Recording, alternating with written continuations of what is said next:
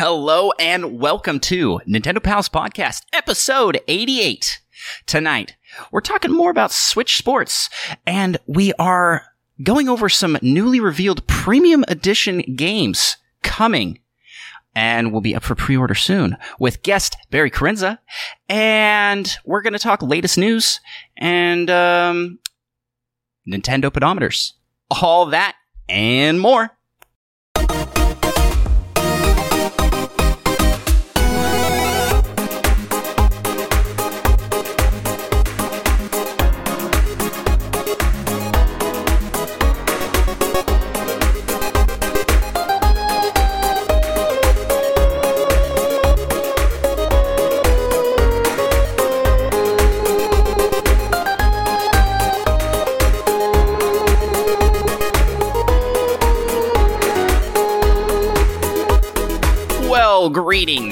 Fellow Nintendo pals. My name is Andros. I am one of the co-hosts of the Nintendo Pals podcast, and I am joined, as I am always joined, by my co-host and all-around awesome guy, Micah. Yep. And uh, we are also joined tonight by returning special guest from Premium Edition Games and Nintendo Fuse. It is Barry Carenza. Hello, everybody. It's awesome to be back. Thank you so much for having me. Hey, you, we have to redeem ourselves from that last time we had you on, uh, and we got into the topic of cheese and pizza. We're not going to do that here. We're not going to open old wounds. We're not going to open old wounds.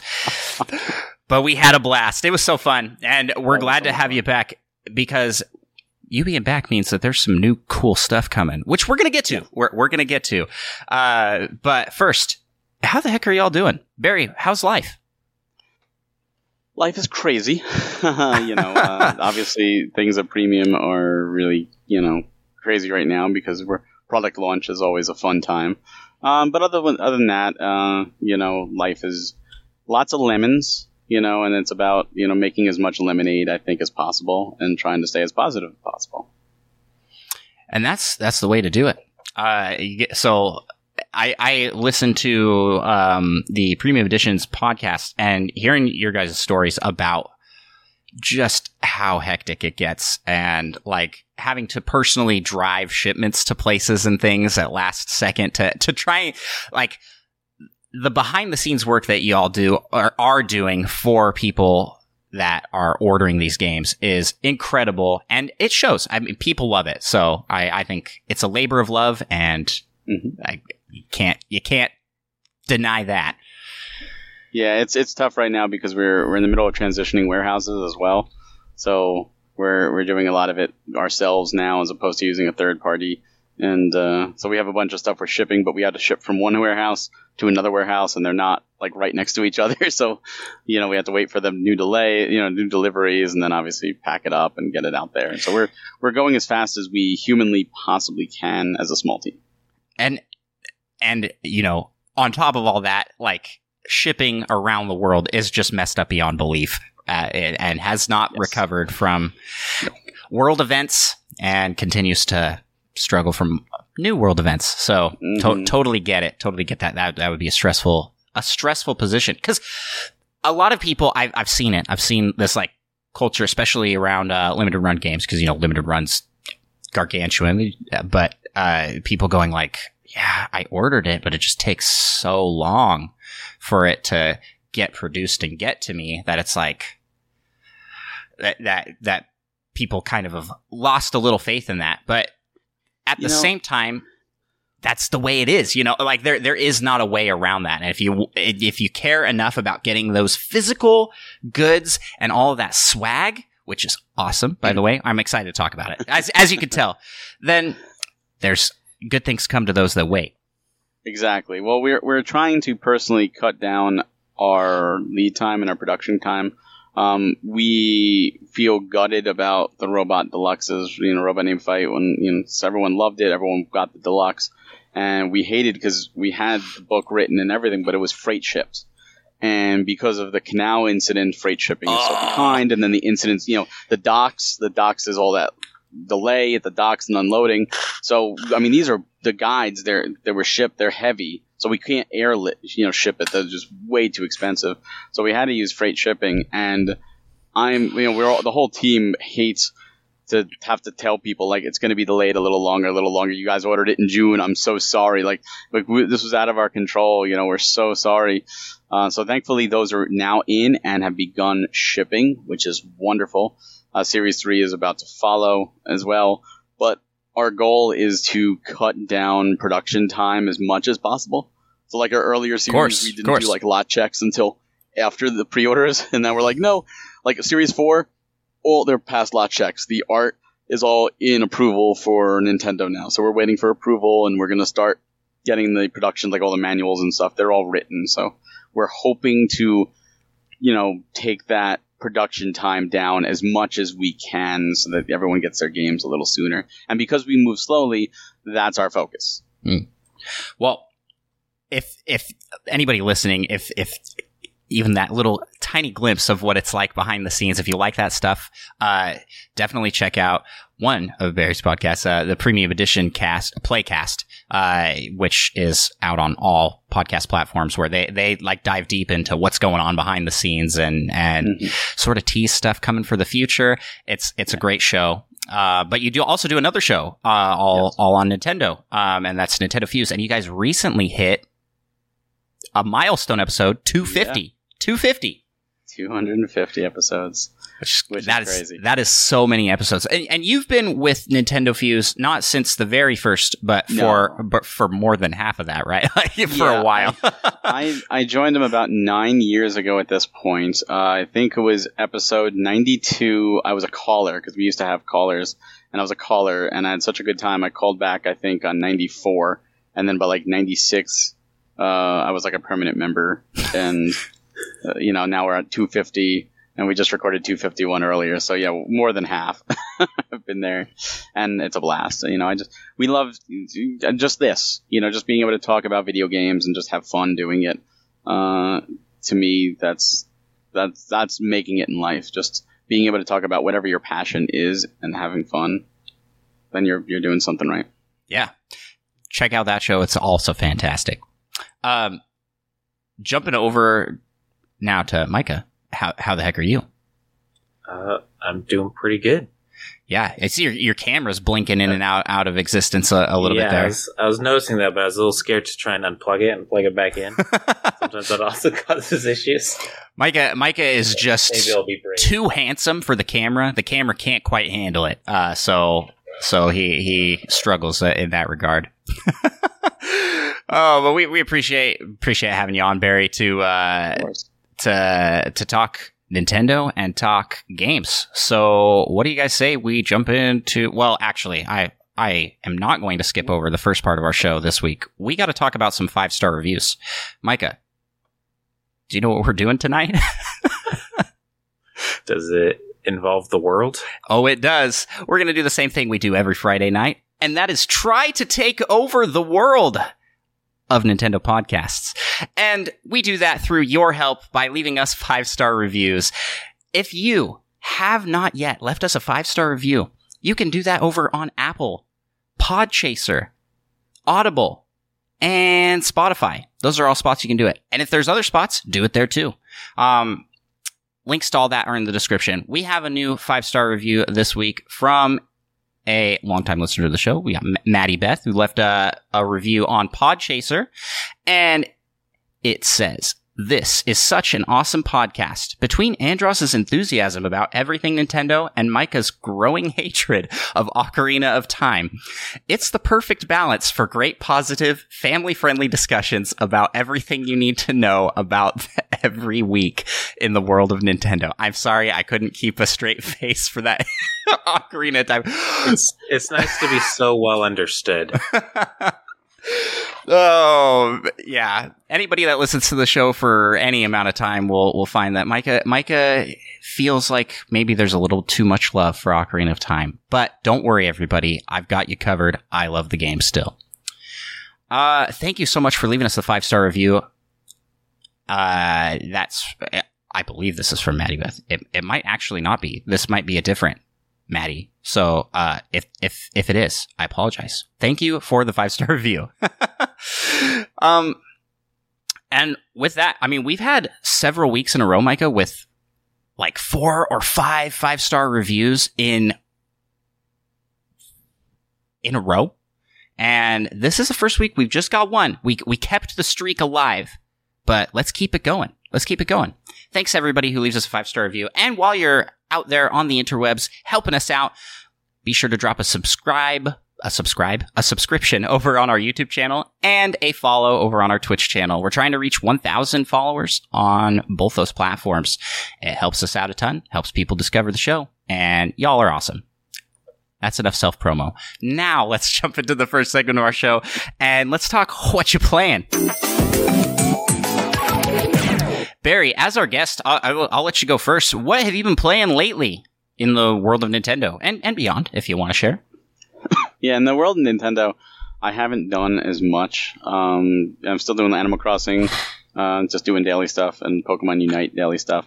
Uh, I just did play a game called The Sorrow Virus, a faceless short story. Uh, that I did that one for review for Nintendo Fuse, and uh, that's an interesting. It's a first-person psychological horror adventure game where you pretty much are stuck in purgatory, and you've got to figure out a way out of purgatory while trying to right the, the, the sins that your character uh, did during their life because they've invented this uh, sorrow virus and what it does is like if you're dying of a terminal illness and there's no cure they can give you this sorrow virus. So when you die instead of you know going beyond you wind up going to purgatory and if you're able to escape purgatory you actually come back to life and you can kind of prolong your life while they try and figure out a cure. But when you come back, you're still suffering, and you will eventually will die again. Um, so it's kind of like giving people chances to try to right the wrongs inside their head while they try and figure out cures. Uh, really, really weird stuff comes from East Asia Soft, uh, and that's Huh. that's out now. It's if, if you like that kind of stuff, um, it, it definitely has some really disturbing images and and pop up scares, but Not for me, but but to each their own. yeah, it's not my kind of game either, but they, you know, I got a code from them, so I'm like, all right, you know, I'll play it. Uh, what I've mainly been playing, and I just finished, is uh, Horizon Forbidden West. Uh, I've decided to go into that in 45 hours or so. I, I, I called it quits. I couldn't do all the side stuff. I, I beat the game, but I'm like, I'm not 100%ing it. It's just, it's too much. yeah, there's too much content in this game, but it is a lot of fun. Micah, you're also playing Forbidden West, Uh, right? Yeah, actually, it just beat Zero Dawn yesterday. Oh, nice. Oh, oh, you're playing the first one. I didn't know. the expansion, I guess, the Frozen Wilds. Frozen Wilds. I'd be in the the regular campaign like a week before that. Frozen Wilds was pretty good. I so like I, I'm a little bit behind, but still enjoyed it. Are you going to jump right into Forbidden West? Or are you going to take a break? Because I took a break between the two. Um, yeah, I I think I'll take uh, maybe a week or two, and I'll probably jump in.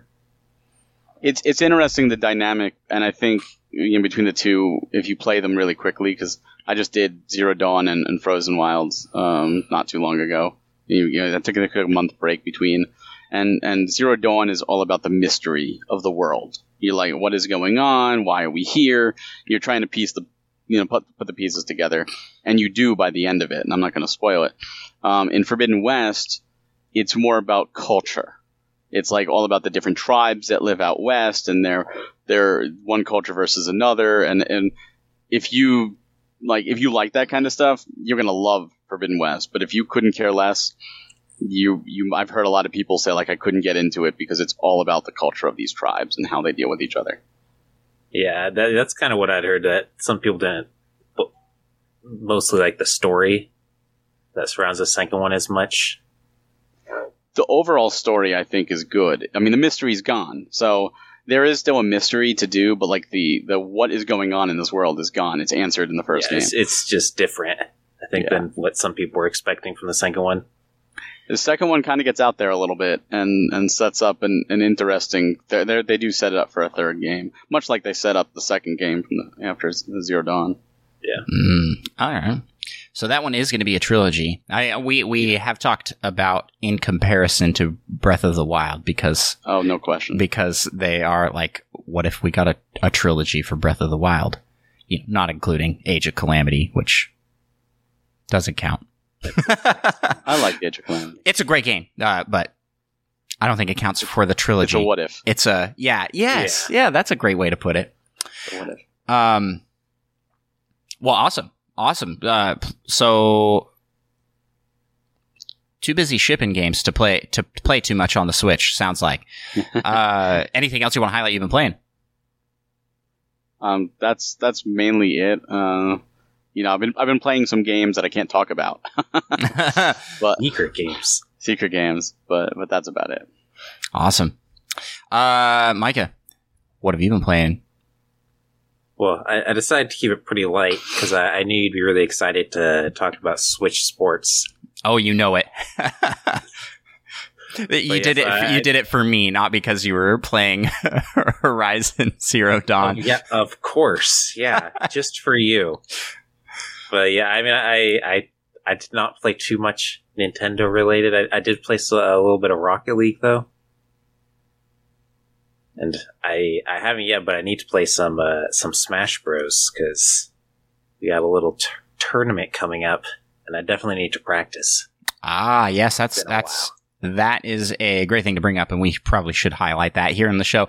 Uh, this coming Saturday, this would be May fourteenth. We are doing a cross community Smash Bros tournament with us, the guys over at Super Gamecraft, Carpool Gaming, and our buddies, the Nintendo Dads. Um, all our communities are coming together for a bracket tournament of Super Smash Bros. And this is open to all. Um, and we need everybody that is listening to come join because uh, quantity over quality uh, with the Nintendo Pals. If we have enough of us in there, we're bound to have our community win, right? That's that's how that works. If we have enough people, we can get enough fluke wins to win the entire tournament. yeah. So what you're saying is you subscribe to the Zerg mentality. That's exactly. yep, yep. We're we're all about that. Uh, we're all about just uh, throwing throwing numbers at it, and we'll we'll solve the problem. No, but it, it is open to all, um, and so don't don't feel like you have to be like pro level Smash pra- player. Um, open to all skill levels. I mean, they're letting me But, join. but if and- you are pro level, definitely join as a Nintendo Pal member. Uh, so for me, games I've been playing this week, uh, primarily two games. I'll, I'll hit the first one. Uh, I talked about last week, the Stanley Parable Ultra Deluxe. I did complete it, got the true ending. I'm putting big air quotes on that, um, because the true ending is just more reboots.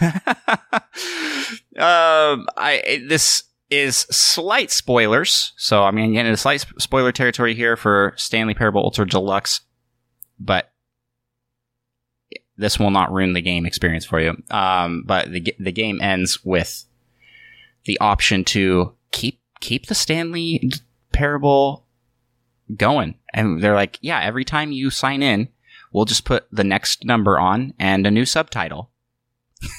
it's the same game, but you now every time I log in, it's like the Stanley Parable Deluxe three. and then I think it was like The Legend of Love and uh, had like different, just different goofy title screens and, and things. But uh, yeah, getting the true ending of the game actually was was a, a bit of a, a puzzle solving challenge. It was a lot of fun. Um, but all in all, like total to completely 100% the game and get to see every ending took me five ish hours. So not, not a crazy long time, but man, it was so fun. Worth every penny I put into that game because I, it just, it makes you think. It's a game that really like is funny, um, but thoughtful and and just it's an experience that I think everybody needs to experience in th- that is in the gaming sphere. That's my opinion. Plus, my favorite character came back for the very end. It was it was pretty cool. It's pretty cool. That's the bucket. The bucket is my favorite character. the bucket of uh the bucket of comfort or something like that. I can't I can't remember what it's called. But the one the big one I want to talk about this week because I've had more time with it is Nintendo Switch Sports. And I'm going to preface my thoughts here with I like this game a lot. I, I think that the I think that the actual sports themselves are very well designed. I like all of them.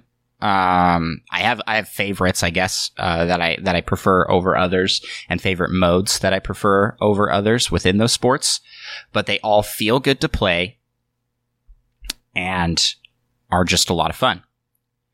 Make it sound like you're going to bash on it a little bit. I was waiting for that. Like, But- you're setting us up for the hammer to fall. But yes, there is there is a but. Uh, there's some decisions in this game that I, I question. I question uh, some problems. So there's just some like minor nitpicky things I have on like UI. Uh, first off, to to open the game, you do need two Joy-Con controllers to start the game, even though. 90% of the sports, well, I guess there's only six, so whatever, five, six of the sports only use one Joy-Con. So I, I've like, I, I've had this happen to me multiple times this last week. While I'm like, oh, I'm just gonna fire this up to play some play some bowling, and then I have to go. I have to get up, you know, get up and walk across the room, get the second Joy-Con in order to sign into the game. It won't let you sign in with just the single Joy-Con. That's a little bit of annoying, an annoying thing. And that, that small bit is essentially stretched across the entire board. There's just minor things that stack to make the game not quite as awesome as I think it should be or could be. I think now again, I think the sports themselves are fantastic. I, there's not much I, I would change in those. Um, but but like just design choices around the game as a package are, are weird. One of those being uh, the online and the progression system. I like the progression system a lot. I think it's it's really cool that you play uh, sports, earn points, and as every time you earn hundred points, you get to unlock a reward. And you pick those rewards on two pages, and new pages uh, appear. I think I think they're going to be weekly or bi-weekly, something like that. And you pick one, and then it randomly selects a reward on that page. And those are actually different depending on who's playing. So my son has different rewards on his page versus what I have on mine. And sometimes I'm a little jealous because he gets better stuff than me. He got a cool bowling ball. I didn't get that on my page. so he was like so excited. He's like, "Oh man, I got a new." So you get you can change the design of your bowling ball, your tennis racket, your sword, those kinds of things. You'll get different cosmetics. All of it's cosmetic, so nothing is affecting gameplay really. Um, but unlocking the different outfits. A couple problems I have though are that the points are re- like you have to play two two games in order to unlock a reward minimum, and if you don't do well, you have to play three. Um, although I did have a bowling match today where I earned over hundred points. That was that was crazy. Uh, but speaking of bowling, online bowling, knockout elimination bowling, which I was super excited for, I do not like everybody is already too good at it. So there's, so anytime you come in, first frame, more than half the players are going to get a strike. Second frame, all strikes. Third frame, all strikes. So if you are not playing perfectly, you're knocked out in the first round. It's just, it's just not very fun, uh, because there's, it's play perfect or get, get eliminated. There's a second bowling mode that you can play in local and every once in a while gets thrown into the mix. I haven't had this happen, but I heard uh, from our buddies over the Nintendo dads that once you're in like ranked matches, it will mix in challenge bowling. And challenge bowling is awesome. It is really cool. It randomizes the course with different obstacles. There will be walls that move back and forth, ramps over pits, um, moving conveyor belt things, bumps in the course. It'll have slopes and just a lot of it. It's almost like a miniature golf course, but for bowling, if if that makes any sense. And it's completely random every time. Uh, that would be a lot more fun for online knockout because there's skill involved with it that isn't just bowl perfectly. It's you've got to really adjust to where you are and and do that. And and I just every time I play that mode local with my with my kids, I'm like, this should be the online one, not the regular. Because right now you can't choose. It's just maybe sometimes you'll get that. I, and so it's it's design choices like that that I'm a little I'm a little bummed by. I, I think that the game is really great. I think it's definitely worth the cost of entry. Um, but right now, where I'm sitting, is it's not not as good as Sports Resort was. That doesn't mean it's a bad game. Sports Resort's pretty ha- hard to live up to because it had all the it had the progression system, it had all the stamps, it had so much content for all the sports. Uh, so I'm I'm just surprised that this doesn't quite hit that mark. You know, that's that. Those are my thoughts. This is from the ultimate Nintendo Switch Sports hype guy. I still love this game. I, st- I think the sports themselves are solid, but the way that they have wrapped the game around the online uh, focus maybe misses the mark just a little bit. It's really good. Also, the online works really well. So you you'd be surprised how well that works. Yeah. I hope I hope I'm not turning people away from getting the game. I, I, I I I try like I tried to preface this with like I love the game. I, I still am really enjoying it, but there's just like minor things I would Could tweak. Be a little better. Yeah, Could be a little bit. yeah. I like how you preface using the, the two Joy Cons. Like, I have to get up to ball. What is this world coming to? Yeah, wow. Switch sports where you have to actually exercise just a teensy bit sounds terrible. The funny thing is is that only only soccer uses the two Joy Cons. That's not true. The sword fighting uses two. if Oh, oh, yes. Swords. You were right, Barry. Thank you for the correction. Yeah, so the swords also you can you can use the two, but on, it's on. Besides that, it's soccer, and soccer doesn't feel like Wii Sports. It, uh, because every other game you're doing the motion that you would do to play that sport. It's an intuitive motion. Bowling, I'm swinging my arm like a bowling ball. Soccer, I'm swinging my arms and moving with a joystick. It's not. It's not They- soccer. They You said they were gonna add the one leg to your strap. leg. Yeah. Oh, and I did try the leg strap game. Uh, it's it's a mini game that can only be played local. Um, and it's a soccer. It's just we played versus. Shootout, isn't it? Yeah. It's terrible. so it is so slow and boring. There, there's nothing to it. A ball comes at you really slow, and then you time your kick, and then, and then you have to. It's I I I, kid you not. You like sit through like ten seconds of of different little cutscenes plus pushing the button for the next player to go. It's such a pain to to play. Maybe I need to play single player, and maybe I, it would be a little bit more enjoyable. And then towards the end, we tied. My my son and I both had the same score, so it went into overtime.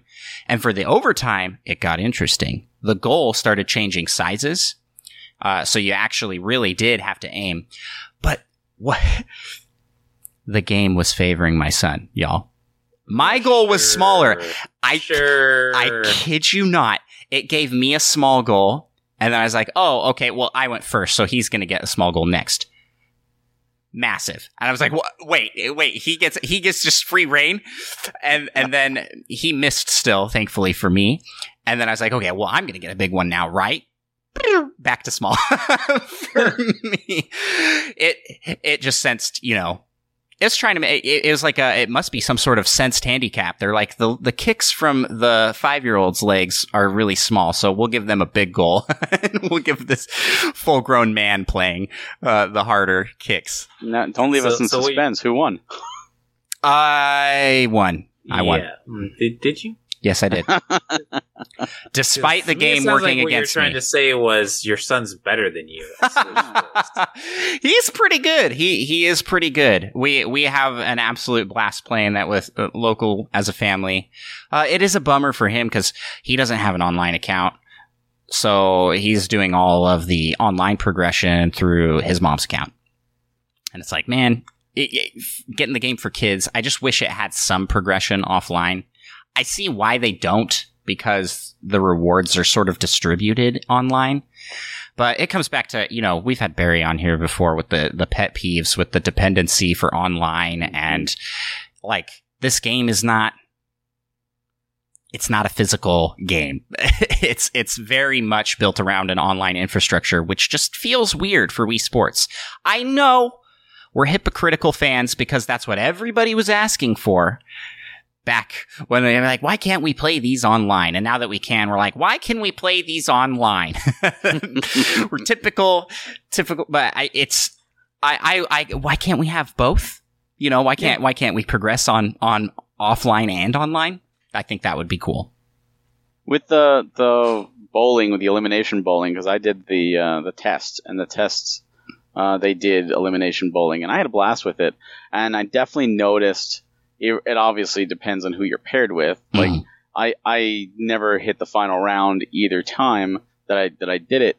But one round I, I just didn't do well. I think I did like a 120.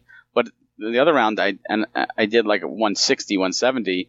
Um, at the point when I was eliminated, which was like eight frames in or whatever, and I was like, you know, if I had that score in the other game, I would have won the whole thing. so I'm wondering why they don't do some kind of service progression, why they don't do pairing you against people of like skill. They do. They do. They, they do. Yes. But then, it's not unlocked right away. And it doesn't tell you that you're going to have that. So I've played, maybe, I, I think it unlocked for me about like six matches in online. It was like, you have now entered ranked bowling matches and you are rank E. So I believe I'll be being paired against other ranked E. But it's very, it, it was very not upfront, like that there even is a ranked system. Why not have that as an option? you know, like, yeah. I just want to play. I, I, mean, this is how a lot of online competitive games are. Look at Rocket League. You can play free play. You can play, um, what, what is it called, Micah? Ranked, ranked competitive. Yeah. And that one has a ranking system and you're matched with like skill. Yeah. Totally see, get it. Barry. See, w- when I play Pokemon Unite, I stopped doing ranked, um, and that's mainly because they have like different. Depending on your rank, they have you know, let's just say one to seven, and they'll pair you with anyone of your rank, two ranks below, or two ranks above. And there's times where I go into the rank and I get everybody on my team, the other four members, are two ranks below me, and I'm playing against a bunch of the whole team of two ranks above me. And needless to say, they they're, they're all probably us. in the same group. Too. They're probably all in the same group. Perfect they crush us, and then then I lose points because you when you lose, you your progression goes down. And I'm like, what? I, I was the MVP of my team. Like like why should I lose? Like that's mm-hmm. that's unfair. Mm-hmm. That's like playing with it on a team of five year olds versus a team of NFL players and you're playing football, like of course you're going to get crushed. Why should that count against you? So I, if I you wish like Nintendo the MVP, you should just like not lose. Yeah, that's my thing. If you're like Some the MVP, competitive you you because if you're on a team that's doing crappy, like in a ranked, you're you're already threw in the towel. Like let's just surrender. We're wasting time. But if you get MVP, then you have something to work for. Oh, I, I'm saving myself. You know, like I'm saving losing rank. And I think that would change the meta game. So if you do get crappy luck, uh, you can get something. And the same thing here. You know, like if you're paired against people who are getting strikes every time, there's no way you're advancing past the first round. Uh, you know, and it's it's kind of like maybe they sense it after a couple times, and so like, oh, you haven't made it past the first round like two times in a row. Let's pair you with some other people who haven't made it past the first round Mhm. two times in a row, or something. Some kind of some kind of system that makes it more fun because it's no one likes to lose, and and it's not fun if you just go there and you're, you're constantly losing. Getting crushed. Yeah. On- Yeah, especially if you get crushed. I mean, it, it probably just takes like a few games from like get the data they need to kind of rank you. But it'd be nice Problem. if they had some indicator that's what was happening. Yeah, I agree. Because I mean, if you lose like by one point or one pin, like like it's really close. It's a it's a, a challenging match. But when you just get crushed, it's just like, why should I continue playing this game?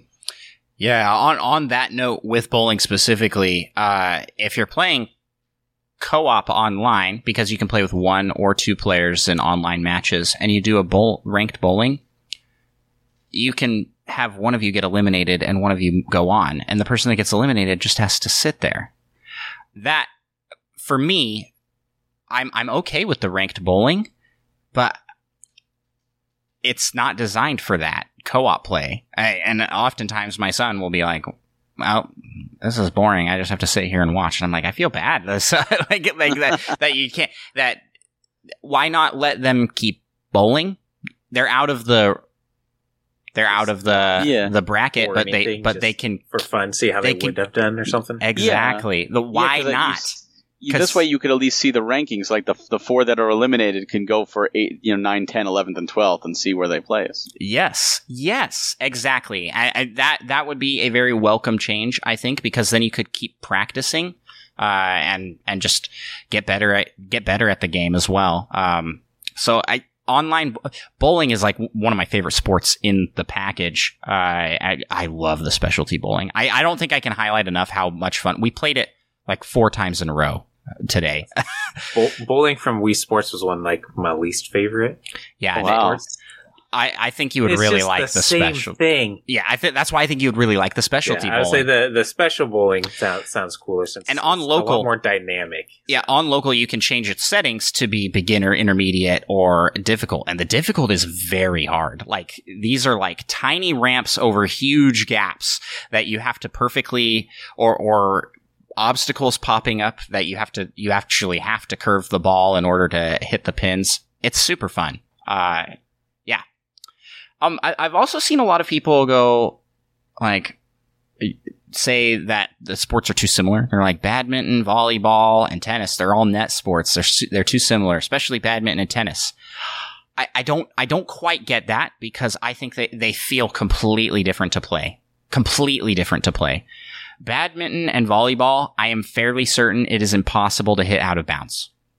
It's uh, volleyball is all about timing and and somewhat aim, but it's it's all about that getting in rhythm with the other player. Badminton is like that, but solo, and um, you're kind of watching a little bit of like your stamina. I don't know if that, that really makes sense, but if you tire your character out, they will fall over, and it takes them a little bit to get up, and that's the moment to strike. So you're trying to tire out the other character, the uh, the opponent, and then tennis is precision aim. Like tennis, you can hit it out of bounds if you're not swinging at the exact right timing, it will it will veer. So I, I don't I don't think that even though those on paper seem like they'd be too similar, they are actually very distinct in, in gameplay. So One thing that boggles me about tennis is that you have to play doubles. Like mhm. it seems weird. Like you wouldn't allow them to also play single player, Mm. like you know, singles. yeah, I mean you, you in those forced doubles matches you have two characters. Yeah. Yeah, but but still, like there's a big dynamic between doubles matches and singles matches, Yes. and it'd be cool to have singles matches as well. That that that doesn't seem too far fetched because Wii Sports had single matches too, I believe. I, I can't remember. Did it have single matches? I, I think I it did have don't single matches. I, I thought it did. I know um, It's Wii been a while Sports since I played Wii Sports. Wii Sports Resort had table tennis, which was yeah, which was that. It it was the same sort of mechanics and that was that was single. Uh yeah. We'll have we'll have to we'll have to look that up. But uh overall i still highly recommend the game. It's $40 for the digital. Um, i got the physical and um yeah. The the leg strap it wasn't necessary. I feel like that was just just shoehorned in there to make it so they could sell something with the thing. I because it's like that soccer kicking game. I, I don't. Maybe once they add it to the actual soccer, it'll feel a little bit better. But I think when you have the option to hold a controller for precision kicks versus having a leg strap in kicking, and you're playing in online competitive games, nobody's going to use the leg strap. So they they've already I mean, set it up there to fail. Those those people that played Mario Kart with the wheel. They weren't they weren't playing it competitively. I mean, maybe You know what though? That would be fun for party games though. Hey, we got to you got to all got to do it, but we all have to use the leg strap. Yeah. Yes. Yeah, and You know, uh, and it does support it does support multiplayer with the leg strap, which is what we we Yeah. did. Uh, we have we have two because we had the one from uh, Ring Fit Adventure, so we were both able to play with our own separate controllers. Yeah, really great. It's really great, but but there's those there's those like bits that kind of hold it back from being like peak of the series. It's really great. I've just been complaining about it for the past forty minutes, though. well, we'll move on, Micah. All right. but yeah, Oh, uh, I'm, I'm always down for some Some some com- sports bashing. You know me. s- some complaining about video games. Yeah, I know. I Any do know video you. game that you like, I'm down to bash on. well, with that, uh, that's that basically wraps up what what I've been playing this week. I had so much gaming fit in last week. Oh, oh wait, no, no, no, no. There's one game, Oh, a big, a big more. one, a big one that I want to talk about. Slay the Spire. I tried for the first time with the, this Yeah, last week. I, it took me and Eli trying to convince you for like eight and a half months you to finally try it. Mm-hmm. Uh, awesome game. I, I really like it, and uh, I, I want to keep keep on going with it. I've unlocked uh, the first three characters and tried all three of them in different just once. So uh, I've only I've done three runs essentially. Um, I'm not sure which which style I liked the best. They are all they all play so very different, and I'm just I'm just a big fan of card games in general, and that, but I don't have as much time to play tabletop games as I used to. So this was like a really great way to get get that fix. And Slay the Spire is very good. It is very good. I definitely recommend that one. if you like tabletop card games like Magic and stuff like that, um, there's a game on the Switch that I highly recommend, and that's Shadowverse Champions Battle. Shadowverse. All right, I haven't heard of that. That that out. game is it has a physical and it is like so much better than it has any right to be. I put over a hundred hours into it. It's just addicting. That and it, I don't know if you ever played Magic or used to, you know, I yeah, I've. I've I've played. Um, I have played a digital version of Magic Digital the. Gathering because I you I never got into like the physical collecting because it's it's that is an expensive hobby. Mhm. It gets Did it you- racks up quick. Did you ever see uh, Inquest, the old Inquest magazines? They, they might still be around. Mm-mm. It was like the Inquest was a magazine for Magic players. It was different cards and sets. But on the back, they had this thing every single issue called Dead Man's Hand, and it pretty much presented you with a situation, and you were dead next turn, so you had to win. And there was a specific combination of cards you could play in that situation to win, and you had to figure it out. Like, how could I turn this around? It was really cool. Shadowverse actually has a bunch of those uh, for you to challenge through the different decks. They give you oh, scenarios that's cool. and win it win in Yeah, one turn always if you fun. can. Uh, I, and there's like there's like a hundred of them or something like that. Like it's or even more. There's like so many that they added in. I'm like, this is so much content in this anime game that involves saving the world by winning with magic cards. Um, but it's it's so good. And there's a demo. And the demo progress carries over to the main game. Oh, there you Uh, go. and I was Yeah, like, definitely oh, gonna let me give try it a shot. it, and because I love Magic and I haven't played in forever, and and that's what Slay the Spire kind of reminded me of because I, I I fell in love with this game. I'm like, this game is so much better than I thought it would ever be. Nice. Yeah, I'll definitely give that one uh, a look. Um, that's definitely a Micah game as well. Micah, I'd say Micah's even more into those games than I am. Yeah, I played quite a bit on a, a friend's uh, Xbox 360. Yeah, we used to play. There was a mode in that that I would love to see come back, uh, which was like a boss. Three three headed giant or something. I Oh, can't Three Headed. Giant is great. Yeah, That was with three players, and you couldn't attack the center one until you had killed off the the outer two. uh, I don't think. No, no, so this was like there's a boss that you're fight. Oh, it's okay. it's three on one, and uh, the one was a computer player, and he had a boss modifier deck that just And sometimes they're Was- so, oh, you know what? was some of those cards are unfair. so broken. It, it was it would do things like kill all monsters on the field, like like just brutal I things. Well, kill all opponent monsters. on yeah, no, Oh, not yeah. theirs. no, yeah, it was, it, it was it was a lot of fun. Uh, Yeah, it, it I was do remember that. it- yeah, but The, what I was thinking of was Emperor. I think we called it, where we had like it was three v three, and and you couldn't attack the center player until you killed the satellites of the That's- other I mean, team. that sounds cool oh, too. that sounds that sounds like a lot of fun. There's just is a a lot lot you can.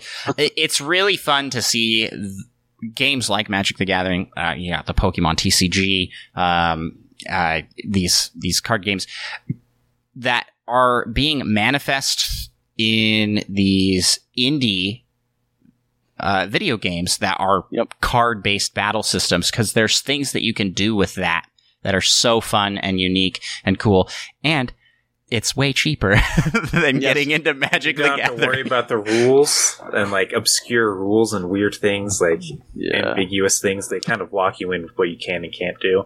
Yeah, I- it's it a lot of fun. Well, It's if a lot if you fun. like Magic, uh, the Shadowverse does that, and they even have like a an underground area that like, it's like a CD bar area, and it's they there's different rules like the old Vanguard cards, if you remember there, where it was like you know all all creatures actually gain like plus two attack or something for everybody, like like extra rules on top of the rules only here because it's like illegal playing, like they they, they spin it that way. It's it's really interesting.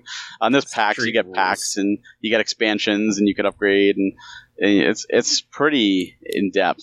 So uh, if you like Magic, highly highly recommend it. That is awesome. Yeah, we I d- I'll definitely be checking out that game. Uh, well, with that, why don't we jump into the first segment of our show and let's talk some Nintendo news.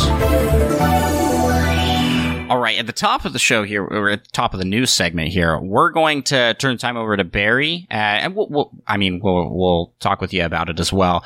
But recent, like just this last week, the premium edition game series 4 direct went live and now have announcements for i don't even know how to count these but one two three four ten like five five five new physical games coming out uh and with with all sorts of stuff.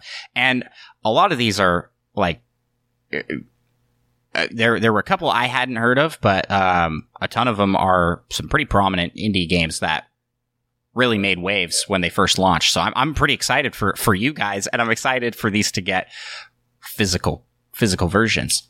Uh, so I don't know. I'll turn the floor over to you. What what what do we what do we got coming in Series Four? So uh, we we did announce our Series Four directs, and Series Four titles does uh, they do, do yeah I can't speak.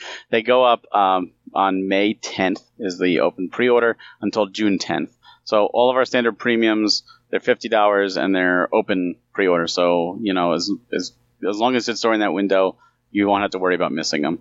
Uh, our retros, which are 70, those are limited to 500 only. So if that does interest you, uh, make sure to get those in as soon as possible because we can't guarantee that there'll be any left over. Um, so the games that we announced for Series 4 are two games. We announced Wunderling DX, which is this super cute 8-bit, 16-bit style uh, puzzle platformer where you're auto walking. You play the role of the, the Goomba equivalent, and you got to stop the Mario equivalent. You are the bad guy, and you have to go through each of these levels, finding secrets. There's tons of hidden stuff. There's collectibles in every level, and the added challenge is is these flowers, and you know one of the objectives is to collect all the flowers. And if you collect a flower the next time you try, it'll be open to let you know it saved your progress. You collected that one. But if you don't collect flowers for a certain period of time, you'll see a heart appear and you'll start to dwindle down and you will die. So you have to make sure, because some, some stages have you going back and forth, that you purposely don't grab all the flowers to leave some for your backtrack so you don't die. So it's a, it's a really challenging uh, way of doing it. Plus, there's other powers. You get dashes and, and jumps, and and uh, you can fly with different powers, and it, it's just a wild take on the genre, and it's done so well with a lot of humor. And because this is the DX version, there's all these added levels uh, after you beat the game. There's a bunch of hidden stuff, and we wanted to make sure that's all on cart. So that is a complete game on cart with all that added stuff.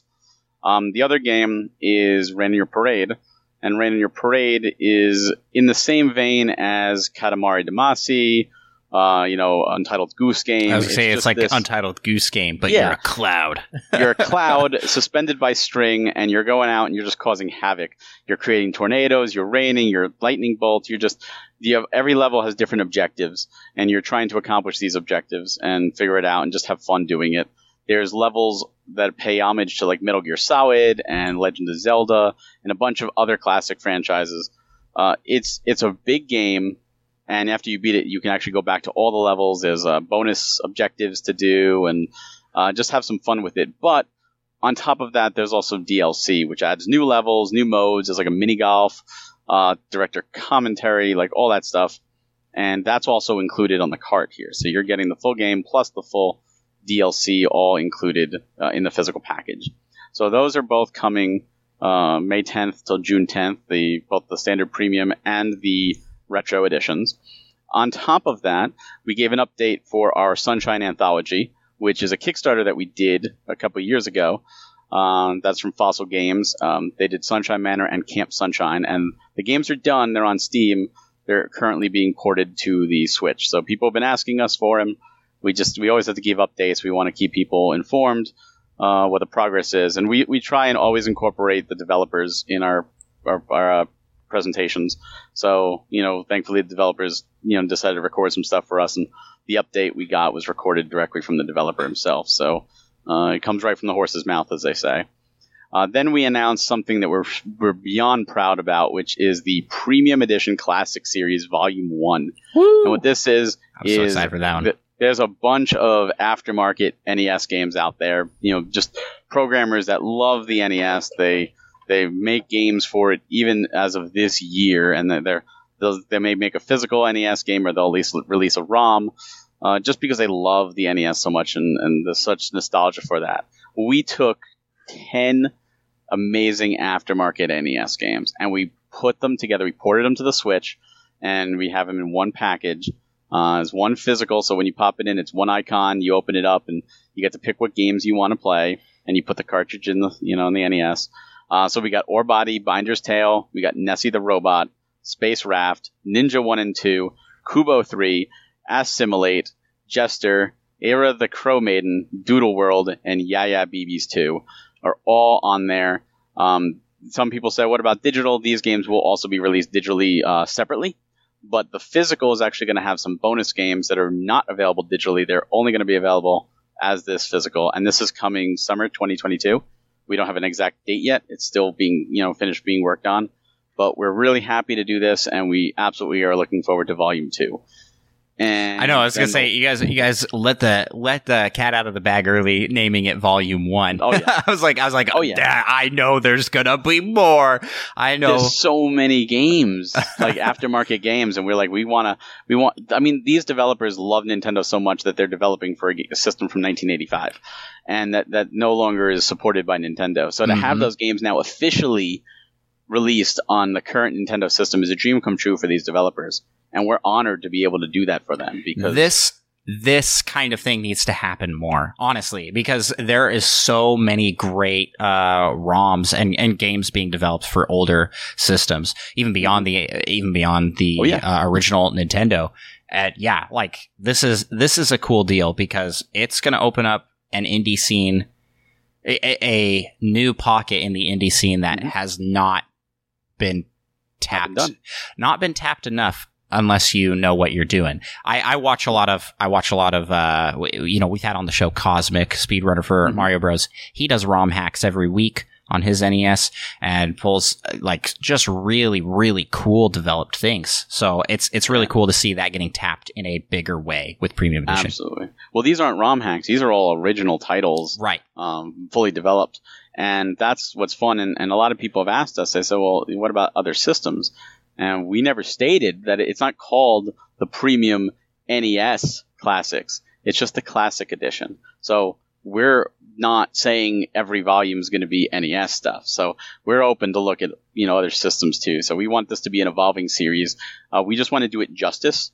Uh, you know, and we want to do the games justice and not just be like, here's a hundred games, boom. You know, we, we want to be a little more tasteful and, and just have some fun with it because, you know, whenever you deal with a collection, some, some people might say, oh, well, this game doesn't look as fun. Well, that's okay. It's a collection. You have other games, you know, you'll find something you like. And, and we think there's a, a good variety of titles here from very, very talented, uh, developers. And we're proud and stand behind all of them and, and we're honored to have them. Um, but that wasn't even their final announcement. We actually, we, we I had know, a I was- tease. I I liked in in the presentation here, you know, you guys you guys had your hype button and Mhm. Barry Barry hit the hype button one more time in in Mm-hmm. the presentation and I mean, he did he it it didn't disappoint. The the hype button brought hype. Oh, it did. Uh, this is something that we've been so blessed um, to be able to do, and we've been so internally excited and you know just really wanting to tell everybody, but we couldn't. And we said this is the perfect time. Let's do it. because because we were just like, oh, ca- the classic edition is enough of a one more thing. Like that's a huge thing, and so let's try and top it. And we we we decided we we worked with the developers, and they gave us that special. Uh, they they created that special little teaser for us, and. Uh, we were able to announce Raji, an ancient epic. The enhanced edition is coming physically to the Switch. Uh, that is Series Five. That is their first Series Five title to be teased, and Raji is just one of those titles where when the indie showcase happened and it was shown off, I showed it to my wife immediately. She went and downloaded it that day. She loves Indian culture. She loved the look of it. She loves the story. She fell in love with that game. And she's like, this needs a physical. And I'm like, I agree. And we've been in contact and reaching and trying. And, you know, we, we the, the stars aligned and we got some communication and we, we've made some really good friends with the team. Nodding Head is, is a very, very talented, amazing team, wonderful people to talk to. Uh, and we were able to make things work. And uh, sure enough, it's coming. But they informed us about the enhanced edition, and we're like, well, that's the one we want. We want to make it complete. So they're they're going back, they're retooling the, the graphics, they're fixing you know some minor complaints, they're adding Indian language support and a bunch of other things, and that's the version that's going to be on the cart. We're going to get the the final version of that game.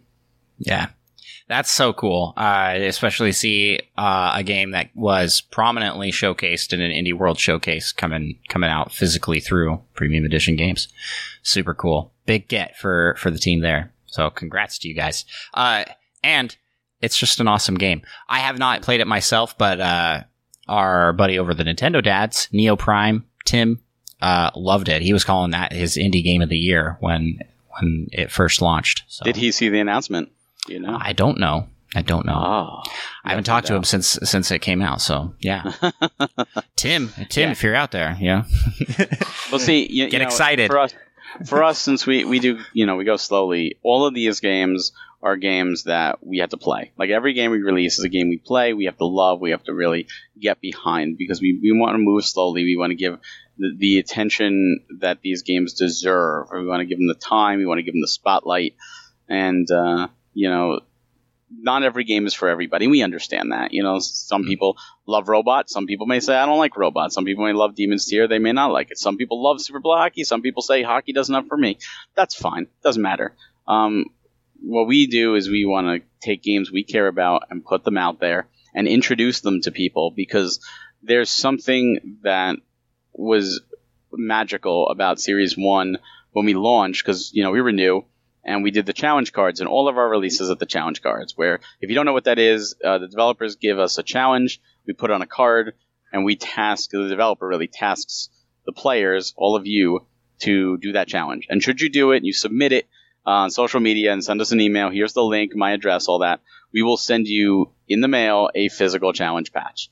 And then you could go ahead and you could wear it like i am or you can put it in the game case or whatever. It's your physical achievement and with Super Blood Hockey specifically, I got so many emails saying, "Hey, here's my challenge submission. I want you to know I had no interest in even opening this game. I got it because it was limited, and you know, and you guys, it's your first release. I wanted to get it, but I was intrigued by seeing people post challenge patch submissions. So I wanted to try the challenge myself, and now I can't put the game down. This game is amazing. I'm having so much fun. Thank you for introducing it to me. And that wasn't just one email. We got like dozens of people saying that because they, well, I'm not going to play a hockey game. And, and it's an RPG. And a lot of people don't realize it's an RPG. And it's just so cool to be able to take these games that, because there's, there's hundreds of games always released. It's impossible to play them all. So many of them slip through the cracks. And we just want to give attention to those we find to be a ton of fun. And you know what? If you're unsure about the games, I know like Wunderling has a demo, for example. You can download the demo and try it. I'm not sure about Rain, but if you pick up the games, try the challenge, you might find yourself falling in love with it. You might not. Right. I mean, every everything's subjective, of course, but we've really discovered that so many people out there are falling in love with our titles. Uh, it was the same thing with Phoenotopia Awakening. You know, no one heard about that game. That game just fell through the cracks. The developer themselves said, "You don't even want to put this game out. The digital sales are terrible." And we're like, "We love this game. What are you talking about? This game's amazing. Of course we want to put it out." And and so many people, "Oh, I've never heard of this. I gotta have it. I want it. I want it." And Phoenotopia Awakening is is a really a, a darling. It's an amazing title, and you know they're since Series Three will be shipping soon. I'm really you know waiting for people to start earning their patches because they, they came out really good. Oh, And, those uh, are nice for those for those listening to the audio. Like, Yeah. it's it is a beautiful looking patch. It's so yeah, these are the so cool. 3. it's like it's it's achievements, but you get an actual thing. actual cool. thing. So yeah, cool. these are the Series Three patches. I've I've yet to to get them on, but you know, for all three of those games, so they're out. The Series Four patches, um, I, I think they're they're being worked on currently. They're they're not finalized yet, but you know, it's something that we love to do because so many people buy games and they put them on the shelf. They leave them sealed, um, and it sucks. So we want people to play them. But you know, it was. Oh wait, I was wait, wait, Barry. Are- Aren't you one of those people? guilty, totally guilty. Barry has Um, Barry has everything. So like uh, that's he Totally gets he gets a he gets a pass. He bought it's all It's impossible. It's impossible to play them all. but but that's just it. We want to. We we're saying, hey, this this these games are worth your attention, of them. hmm and that's something also we did when we were looking because you know we're premium edition. We want to raise the bar. You know, we, we always want to raise the bar in quality. Um, and one of the things we did is we looked, and it, it cost us a little more, but we said we know what we're going to do. It we're going to upgrade our slipcovers and our manuals, which a lot of people like they love the slipcovers and the manuals. How can we upgrade them? We upgrade them in in their higher higher quality cardboard for the slipcover, matte finish, foil, and if you have our series one and two, you know they're great. Uh, when you see series three, because we decided to do it for series three, and we did it for the gamers for gamers versions. Um, the thickness on the new cardboard is amazing. It is That's solid. It's solid. It's matte finish, so it has a shine to it. That almost it almost has like a, a board game box quality to it. Yes, and you can hear like for the for those listening, you can hear it's a harder cardboard. It's not flimsy, um, and that's really where we're we're like, what's up it? It's not a SNES box. Not a SNES box. No, not at all. And that's what we want to do. And the, the manuals are a harder, thicker manual with more foil and and matte. And we like we just want to keep showing that these are collector's items, and the like the game itself deserves to be a collector's item. hmm So our standard premium is the equivalent of a standard collector's edition with everybody else. Um, and of course, our retros just go above and beyond that. And the developers get to pick what they want, which is the coolest thing. All the stuff in the retro editions uh, are what the developers want. They, they say this is what, what I want in that edition, and we say okay, let's do it. Yeah, it, it- and it's all very cool. I I will provide links in the episode of the description for anybody wanting to check out these. Uh, all the stuff that is coming in series four. Uh, this goes live um, Monday. The Tuesday. Uh, this I'm sorry. This podcast goes uh, live Monday, Oh, the 9th. So if you're listening to this day Oh. one, this will be coming out tomorrow. So don't miss your chance, especially if you want to get some of those uh, limited um, Yep. production. on Copies. top, there's more. There's more. Oh, there, there's more. There's more. Um, so premiumeditiongames.com for that. But we have a bonus for everybody that pre-orders uh, from our website because we do have distribution partners. Um, we do have a bonus. An exclusive dog tag uh, is going to be a bonus free item per game uh, for everybody. So you get Rain on Parade, you're going to get a Rain on Your Parade dog tag. If you get Wunderling, you're going to get a Wunderling dog tag. And the Series Three has dog tags for the for the pre-orders that will be going out too. And we've heard people say, "What about your older games?" So we heard you, and we're also going to have on the website starting on the 10th uh, our classic dog tag collection. It's going to have our first four games: Super Blood Hockey, Pigeon Dev Games collection, uh, Demon's Tier Plus, and Robot Name Fight dog tags on a chain for ten dollars. We're going to have that up there, um, so people can order that and they can wear their 10 bucks. collection. Yeah, they're giving these away. Yeah, no, we're Definitely we really check it out. Everybody, everybody listening, you, you got you got to check these out. I I have heard glowing reviews for Wunderling. Uh, our Oh. bu- our buddies at All In, I believe, were the ones Uh-huh. that that were like all in on that. They they loved it.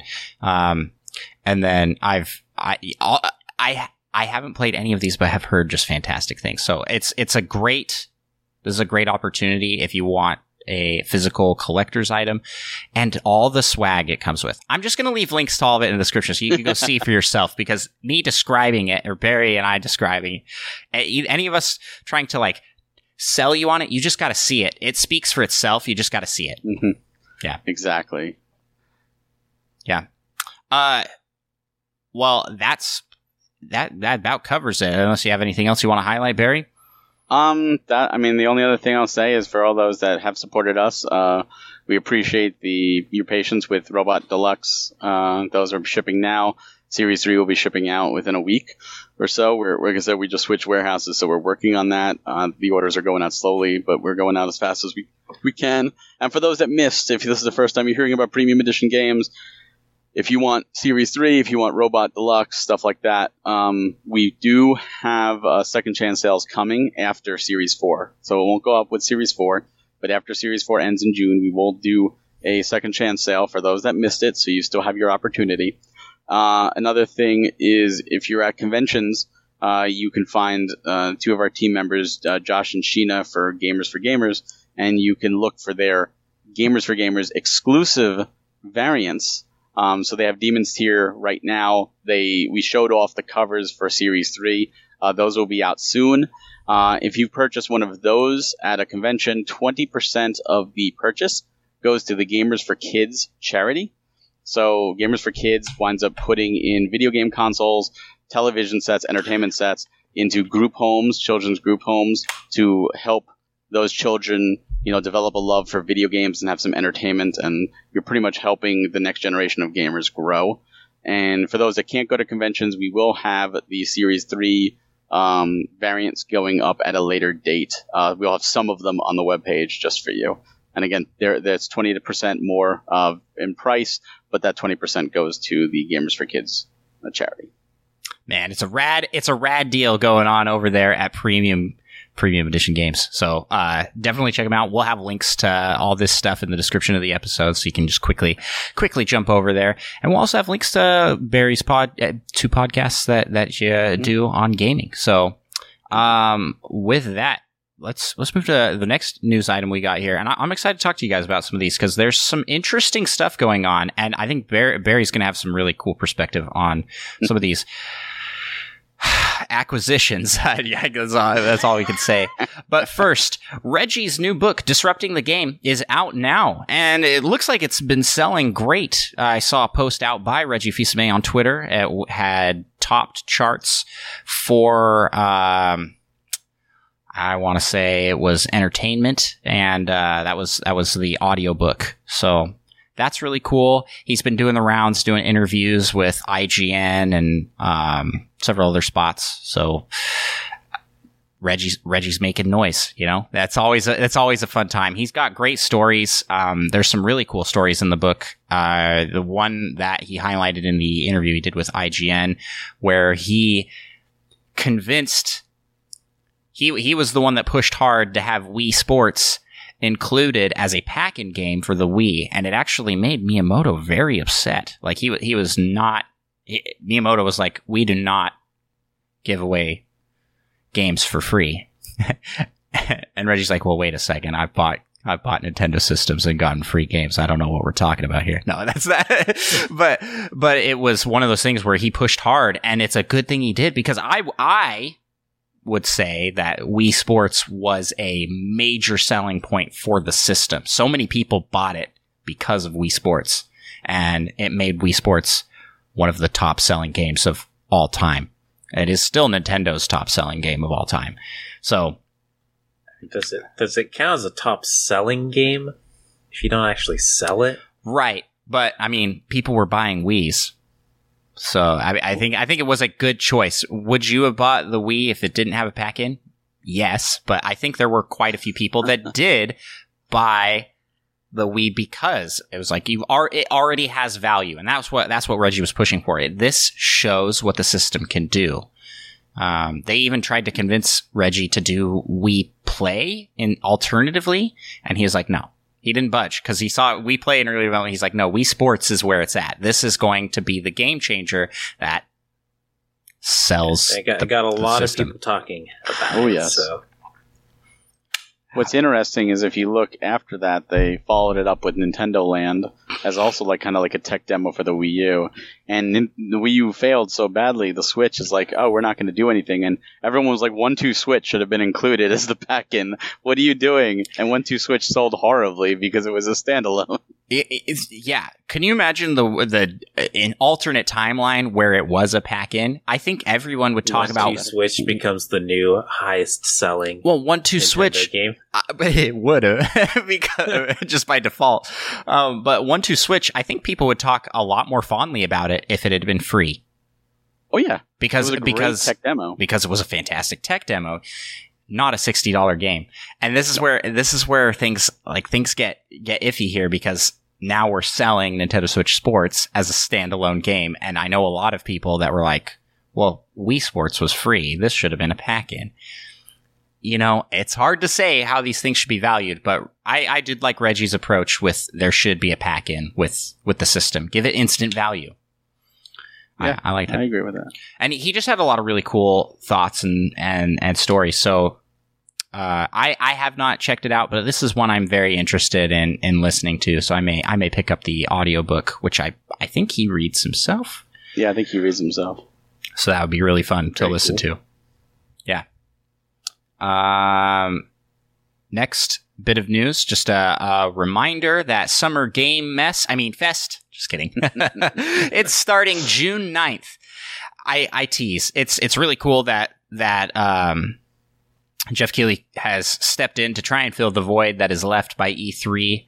Um, maybe maybe a little gloaty about it, but but uh, it's it's kicking off June 9th with lots of stuff, and I think it's condensed to a couple week period as opposed to like a couple month period like it was the last couple times. So it that's that's the part that kicks me is it's it's just it's not quite consolidated enough to feel like it's an event.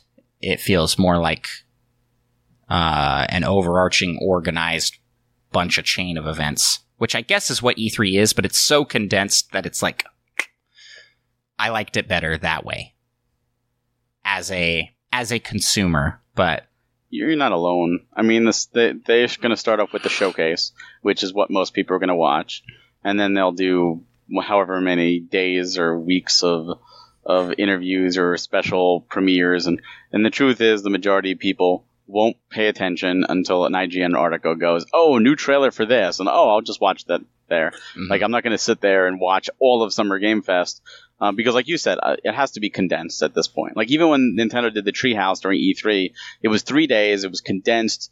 You knew what you were getting, and you could pick up and leave whenever you wanted. But you you were one stop shop, not a hundred different events going on. Um, they are also doing the Day of the Devs after, which is kind of cool. That's that's I think Tim Schafer usually does that with Double Fine. yeah, And, that's uh, that's a fun one. So, There- so I like some that cool they stuff. do stuff like that. Yeah, yeah, yeah, yeah. I, I totally agree. Um, are are you, either of you planning on watching the Summer Game Fest? Sounds like I'll you're going to watch the the, opening short, at least the showcase. I'll watch that. Yeah. And Mike, Micah won't. the same and Oh, I was going to say Micah's just going to wait for me to watch probably it. slash maybe do the same. And I might just let other people tell me the cool stuff. Yeah. Like, After that, I'll just read the show notes. It'll all be in there. Everything I need to know.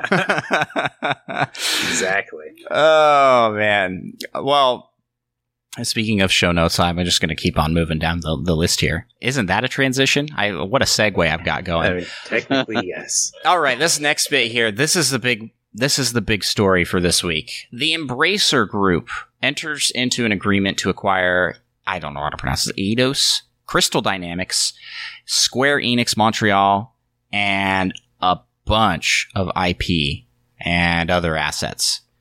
Um, for the low, low price of three hundred million dollars. Now, I, I say low, low price. Actually, by comparison to a lot of the acquisitions we've seen this last year uh, between PlayStation, Sony, uh, and Microsoft Xbox. You know, those were in the billion dollar range, like like billions and billions of dollar range.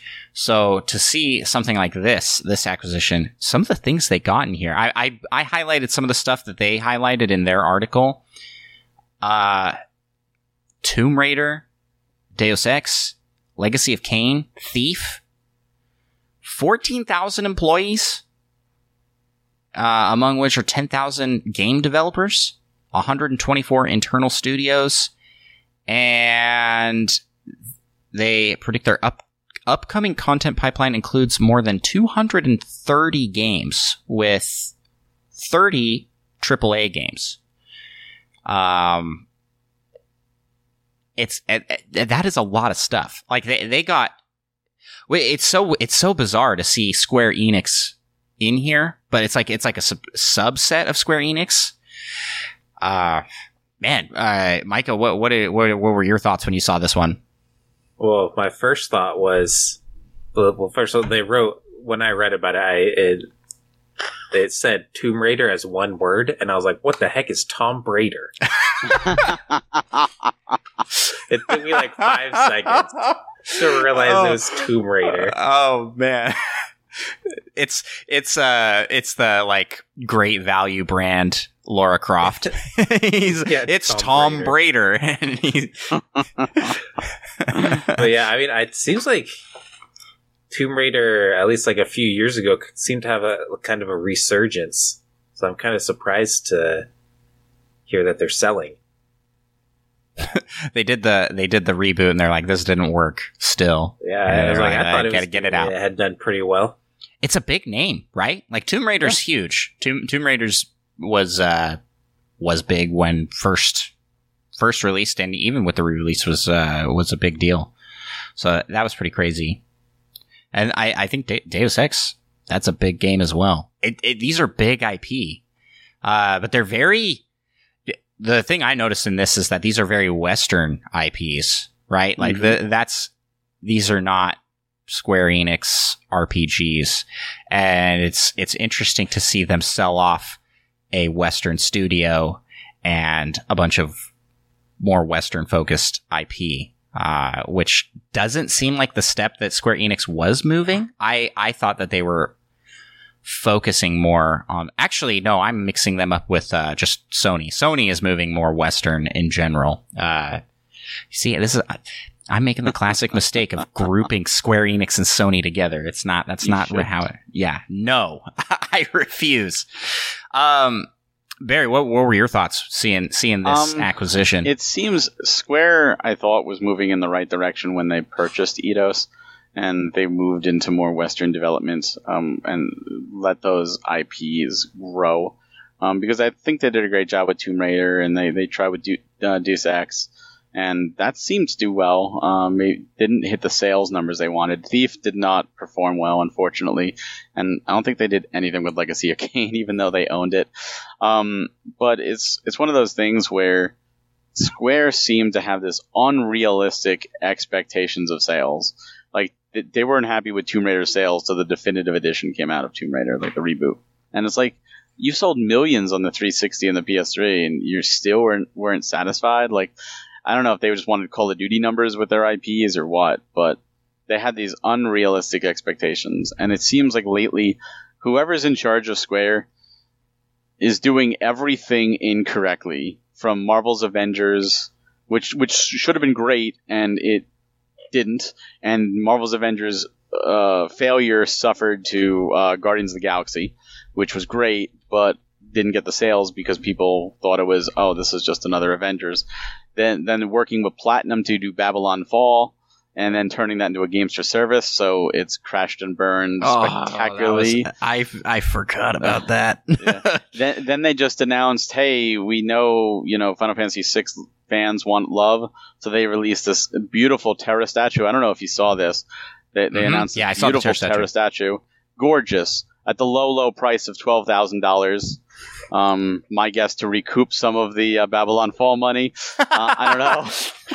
I don't know what they're doing. They got to sell like three of them at that price. they're going to sell it to a YouTuber who wants to say, "Look, I bought this statue for clicks to make money back on it." Yeah. Uh, uh they they also just had the there was the big uh, news news hubbub with uh, Yuji Naka coming out and yeah. just just yep. raking Square Enix through the coals for the treatment yeah. of Balan Wonderworld. Balan Wonderworld's another case. Uh, Square is really not making a lot of smart business decisions, and now they seem to want to get out of out of the Western development. And that this was a fire sale. three hundred million dollars is a lot of money to us. It's not a lot of money to to a mega corporation, and and it, you know some people say maybe Square wants to be bought out. Some people say Sony. I hope not. I hope they stay independent, or if they get bought out, it's by another third party so that games could go everywhere. But I had no idea who this Embracer group was. I was like, who who bought this? Who like swept up? And then I looked at what they have, and I'm like, they're huge. Like, oh my god, where did they come from? They like came out of the shadows, and everyone's talking about you know Microsoft with a monopoly, and then Sony's starting to build a monopoly, and they're just like, hi guys, thanks for not paying attention to our monopoly. You know, Yeah, I, I thought maybe I'd just been living under a rock or something. no. They were just like silently there. And what the way I understand it, and I could be wrong, but it seems like this corporation pretty much just buys studios and lets them do whatever they want as long as they're profitable.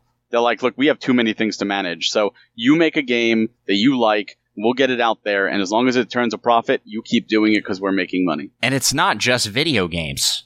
No. Uh, They they own they own a lot. Uh, They are dipping into uh, like they they own Asmodee, Micah, uh, the board game Oh yeah, company, which Asmodee's a big Asmodee's a big name in the board gaming scene. Um, Dark Horse Comics. Yep. Uh, I mean, and just tons of games studios. I like they were formerly THQ Nordic, or they bought. I, I don't think they bought THQ Nordic. I think it kind of merged and became one thing. Yeah. I don't know, but there's like, uh, I I I I have a number here. I don't remember exactly where I got it, but they have 800 plus owned franchises. Yeah.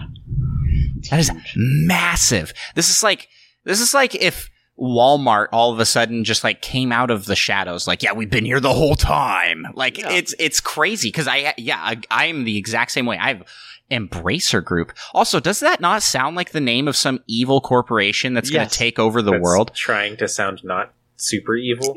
yeah like it's uh, this sounds like a, a dystopian future Embrace the future. They have a T-shirt on that says "I swear I'm not evil." Just Yeah. ask me. it's just it's just a funny like it's just funny. I think they need a rebrand. Embracer Group, not not a not a. It, that sounds like an evil villain name. Uh, just just throwing that out. That's right up there with Doofenshmirtz Evil Incorporated. Embracer Group. Yeah, that's. Uh, but then coming back to what you were saying, a lot of people saying that uh, Square's trimming the fat to try and sell their core company. It, it I mean, I don't know. I, I don't know what that entails, but it does seem like they are trying to slim down and getting rid of some of that dead weight does make them a more appealing purchase. You see, I would think it would be more appealing with with uh, Crystal Dynamics and Eidos and all those IPs, especially at 300 million. I mean, we're talking Sony and Microsoft that's dropping billions of dollars for an extra 300 million. I'm sure any company would be like, I would have taken Tomb Raider. What What are you talking about? And the studios too. I mean, it's not just the IPs that, that are bought; it's just the employees, it's the actual studios. Um, that's that's a lot of talent they just snatched up. a, a a lot, a lot of of development companies, and and it is interesting to see that they they sort of operate as like, yeah, you guys just work independently. You're just under us, and uh, we, we just get some of the the profits. yeah. Oh, yeah. So it, Sounds like it is uh, an interesting behind the scenes monopoly thing happening here. I don't, You know what? I don't like it. I, I, that's I how don't I'm, like I'm, I'm I gonna like put out their- there. I like their business model, though, to be honest, because sometimes corporate meddling does some really crappy things, and if a studio is able to create whatever they want freely, um, that can lead to some really good things. As long as Well, that profitable. doesn't happen. That's rare. Oh, Rare is get it, butchered get by it. Rare was butchered. Yeah, it's a really terrible. I terrible. knew just where you were going with it. Oh yeah, that's it's it's so true. So I I mean on the bright side for a lot of these, maybe the maybe these game development companies are going to now the the sales of Tomb Raider are going to be good enough. You know, they're not going to be these unrealistic. Uh, like this needs to sell like Call of Duty, like you were like you were Exactly. saying. Uh, hopefully, hopefully this is better for the developers and the development teams and the small companies within this. But I also, I also just don't like the all of the acquisitions we're going. It, it, it sits uneasy with me. Uh, in general. There's more. Sony has announced already that there's more. Like people said, like, oh, did you buy Bungie because of Microsoft? And they said, no, no, this has been in the while for a while, like in the works for a while. So there's you haven't seen what we've bought in response to Microsoft yet. uh, yeah, I, I do sort of hope that uh, Square Enix stays independent though, like like we, like Barry said, because if, if they go anywhere, I hope they go somewhere where they they're allowed to do like Microsoft is allowing games to still go on other platforms. Mhm. Sony will not. Sony would be like, oh no, Final Fantasy 16 is going to be exclusive, and oh, Bravely Default 3 or Bravely Third, we're, we're going to make the final, you know, exclusive version only on PlayStation and Yeah. PC. But like, like, oh no, you're not like you're not getting that. You're screw your relationship that you've had with Nintendo. Yeah, tha- that's that's my fear is getting uh, the rug yanked out on a lot of the Nintendo exclusives. I mean, because you got Octopath, uh, you got the new Live A Live, all those 2D HD Drug, remixes. triangle strategy. hmm And uh, you like you said, Bravely Default. Uh, there was that Voice of Cards. Like that, Square, That- that's on PlayStation as well. Square's doing a bunch of games that were coming to that are coming and were coming to Nintendo.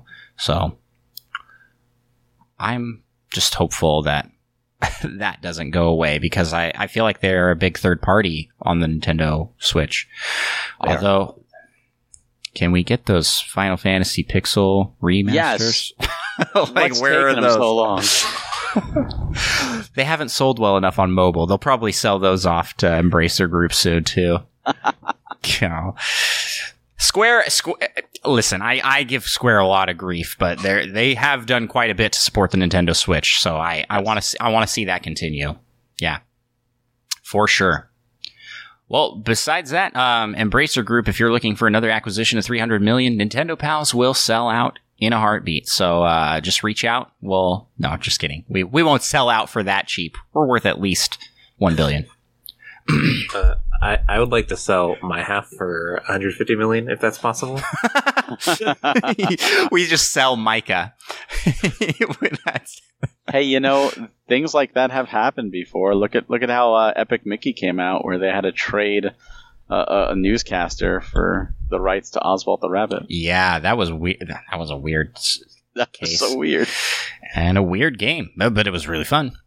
Uh, that's all we have going tonight in the Nintendo news segment. So why don't we jump over to the next segment of our show and talk a little bit of rumors. That is right. We have just a couple couple small rumors to talk about. Uh, the rumor Pikmin are busy at work looking for for new new things to bring us. Uh, but this week we have one coming from I, I can never pronounce this this uh, news outlet. It's Nikkei Nikkei, Nikkei Asia. Uh, reporting that Nintendo Switch shipments may be lowered by 10% from fiscal 2021 to 20 million units due to supply chain issues. We talked about that at the top of the show. There's just a lot going down in the world of shipping. So Nintendo Switch shipments may be lowered and these may be again harder to find. I remember we, we there was struggles with the OLED. Those seem like they're back in stock pretty pretty strong everywhere. Uh, but if you're looking to get one for the holidays, shop early. It's a good good note to to take. Uh, so not not really too exciting stuff there. Uh, the next little bit of rumor we have is a returning rumor, a recurring rumor that just won't go away. No, we're not talking about the Switch Pro. We're talking about rumors of a Twilight Princess Wind Waker Switch double pack are servicing again. Uh, and this is, this is from, you know, various sources of people that are like, you know, I know someone inside that knows someone that knows someone. Um, but the report comes from Go Nintendo talking about these rumors coming back to the surface again.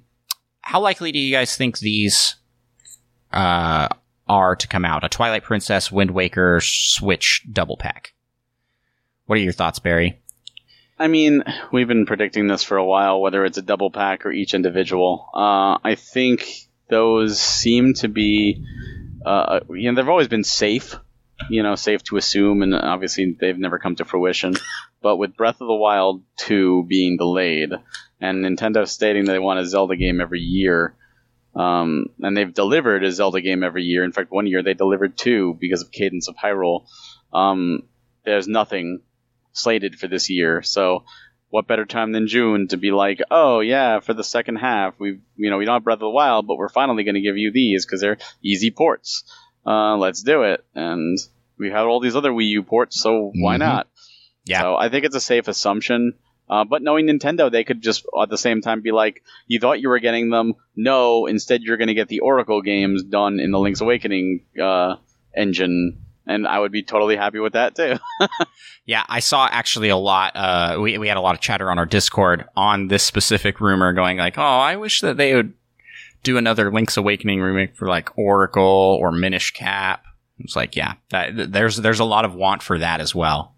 People are like, I don't want to see those two again, but uh, I wouldn't mind. I'm I'm okay with Twilight Princess. I wouldn't mind. Yeah, any Zelda is good Zelda for me. Micah, what are what are your thoughts? You think think this is coming? Nah, I think we've. Oh, I, really? I don't know. I feel like it, partially just because we've heard about it too many times. I've become a cynic. Yeah, you know, like- you know what's going on. Like, it's going to be something like the Switch Pro, which turned out to be the Switch OLED. We're going to get like, it's not going to be Twilight Princess and Wind Waker. It's going to be like some. It's going to be Link's crossbow training or something like that. like, Even better. yeah, Link's crossbow training remake. Uh, How about if they do the Zelda CDI trilogy instead? oh gosh, Nice. it, would- it, it would sell. It I would. would, I would love it. People Uh, would I buy think it for the for the memes. I think. Yeah. Uh, uh, so I think I'm still on board. I think these are coming. It doesn't make sense for them to leave them on the Wii U. Uh, it's easy money, and Nintendo won't turn down easy money. They resell us. Uh, beg to differ. they, they seem to do that sometimes. Did you not They- notice how much we had to beg for Xenoblade? Did you not remember Operation Rainfall? Oh, oh, I do remember that. Yeah. No, but when What- it comes to Mario and Zelda, you know, Oh, really? What what about Mario Kart 8 and, and Hyrule Warriors limited editions, limited to 500 only for the entire uh, North American continent, only sold in New York because North American people do not like Mario Kart or Zelda or special editions apparently. or special editions. Yeah. Okay. That's okay. I money. take back. I, I'll, I'll backtrack. Bad statement. Bad statement. Uh, but every other game has come. Uh, Like uh, there are very few Wii U games left that have not been ported to the Switch, and every one that gets ported quadruples its sales. Like it. It.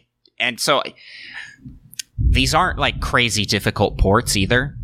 I, I don't think. I don't know a lot of what goes on behind the scenes, but from a technical standpoint, they seem like it, w- it wouldn't be too hard. I imagine they're done, you know, and they're just waiting on when to release them. But here's my here's my take. It is not going to be a double pack. Quit dreaming, people. There's no way. There's no way they're going to sell these as a double pack. It's going to be two separate things. Uh, maybe What- one at a now- time. How would you feel if they did it two separate things, but if you bought them together, you got a slipcase that you also fit like Skyward Sword and maybe a few other games? I would I would buy that in a heartbeat. I don't think they're doing that either. That's that's the thing. That's easy money too. Yes. How would you feel as if you could buy them separately, but if you bought them together, it actually costs one penny more? hey, hey, that's Pokemon. We're not talking about Pokemon. Oh yeah, I I don't know why that drives me absolutely insane. it actually like technically costs more. I think they Uh. might have changed that at some point. So it's Yeah. now actually it's like ninety eight cents. I, I do not believe that these are coming in a double pack. I, I think that's just wishful thinking. I, I want, I would love it. I hope I'm wrong, but I don't think I am. It's my, my prediction. But I mean, back to like the trying to do one uh, Zelda game a year. I mean, unless they were kind of planning and knew kind of a while ago they were going to be delaying Breath of the Wild 2, I don't know if they would. Unless, like you said, Andros, they just have it done somewhere and they're just waiting for a good time to release it. Yeah, I mean, I'm, I, I imagine. I mean, it, it seems like they would have to, to rush it pretty hard to actually get it out this year.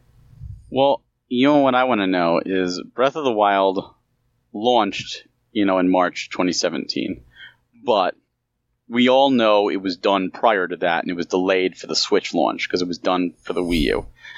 The team has been working on the next Zelda since. That Zelda team's been working on Breath of the Wild 2, and they have the Breath of the Wild engine to work with. they have that Hyrule that's already built. It's a great starting point. Mhm. Meanwhile, Monolith Soft launched Xenoblade Chronicles 2 in 2017 as well, but in December, the end of the year, followed a full year of updates for the for that game with the the uh, season pass and a brand new game with Torna in 2018. Then in 2020, put out Xenoblade Chronicles Definitive Edition, which could have been another part of them working on it. And now in 2022, have Xenoblade Chronicles 3 coming out in just a short few months. And Monolith Soft has helped on other games as well, including Breath of the Wild. Yeah. What is that team doing? How could Monolith put out all this great open world, beautiful, or epic RPGs in a shorter amount of time than the Zelda team can get a sequel? Look, Majora's Mask was done in two years, and that was just running off the Ocarina of Time engine. How come we, we're waiting, you know, five, six years now for for Breath of the Wild I- too? I, I don't know how to break this to you, but games have gone a little more complex since Majora's Oh, of Mask. course. I- but But but even but, you but, yeah, but even still, you take that out, the Xenoblade thing. The Xenoblade. Monolith Have you Soft's put- Xenoblade games. Those yeah, yeah, they've been, yeah, they seem to be just like pumping things. Monolith Soft is putting everybody to shame right now. It's But interesting. What if Xenoblade 3 is terrible? I it's doubt like it. three hours to Well, beat. Keep in mind no mind. way. There's absolutely no, No way way. Xenoblade will be three There's a hours. single side quest. And We've like- seen all the no, cutscenes side in the quest, trailer yeah. already. Look, Yeah, it's no, no. Keep in mind also Definitive Edition also had Future Connected, a brand new you, you know game using you know a, a lost lost forgotten uh, area that wasn't used. So they were able to even do that. And yes, I, I do believe Monolith Soft is comprised of three teams: the main team, the side team that did Definitive Edition, and then a third team that helps out. But still, even the main team went from 2018 to 2022 to put out Xenoblade 3. And how come Nintendo's Zelda team can't go from 2016 to 2022 with Breath of the Wild 2 using that engine? Well, This yeah, game- well, that's because they never developed Zelda quickly. I mean, Plus, this game when has did they when did they really start on Breath of the Wild 2? Because they did Most- have They, like the they- champions. yeah, they did. They did do the DLC Yeah, afterwards. But the DLC, but the DLC was like so minor. Let's like it was such a disappointment.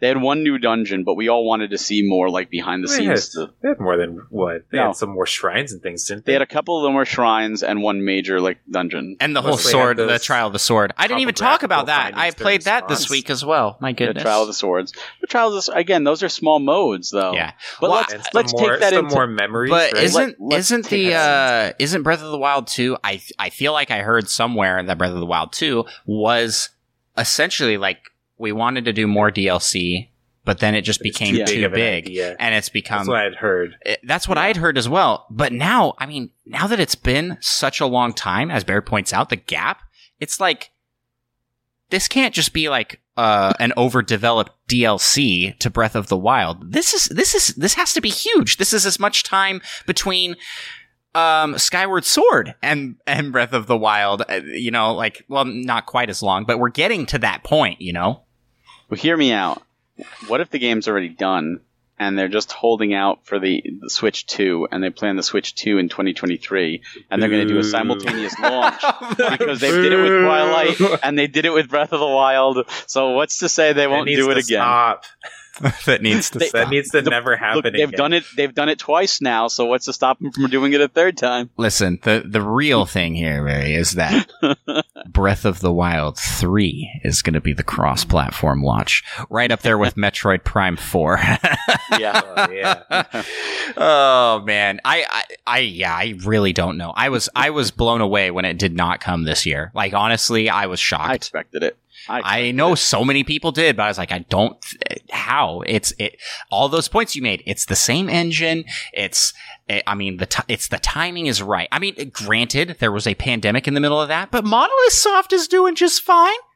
Yep. Plus, it seemed like Your little brother- months- Like why can't you be like ago, your they're brother? it's Just coming kidding. along just fine. That's a terrible, terrible At least Metroid Prime Four, you know, we knew it got restarted, so I was like, all right. You know, but then we haven't heard anything of in like twelve hundred days. yeah, I know. Who's counting? Micah's counting. They're hiring. they told us about still. it, and then like two years later, they're like, "We're restarting," and then like But we at four years Metroid later, we haven't heard anything. Yeah, We at Sorry, least got Metroid that? Dread. yeah. that's true. Metroid Dread. We've had that was Sky- Mercury Steam. Skyward Sword.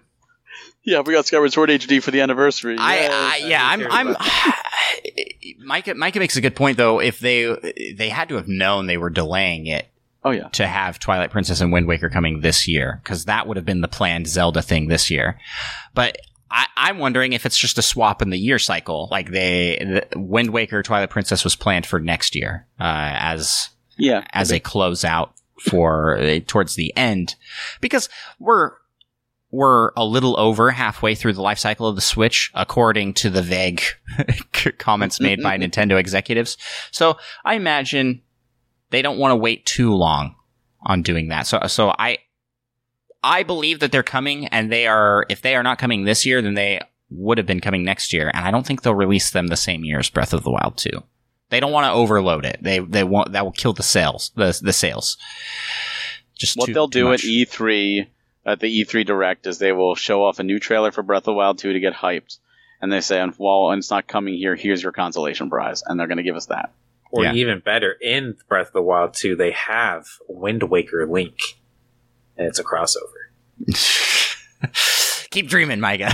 That- that's not happening. Hey, you know what? That could be another two pack Phantom Hourglass Spirit Tracks. ah, yes. I would I would be down for that. I actually I actually really enjoy both those games.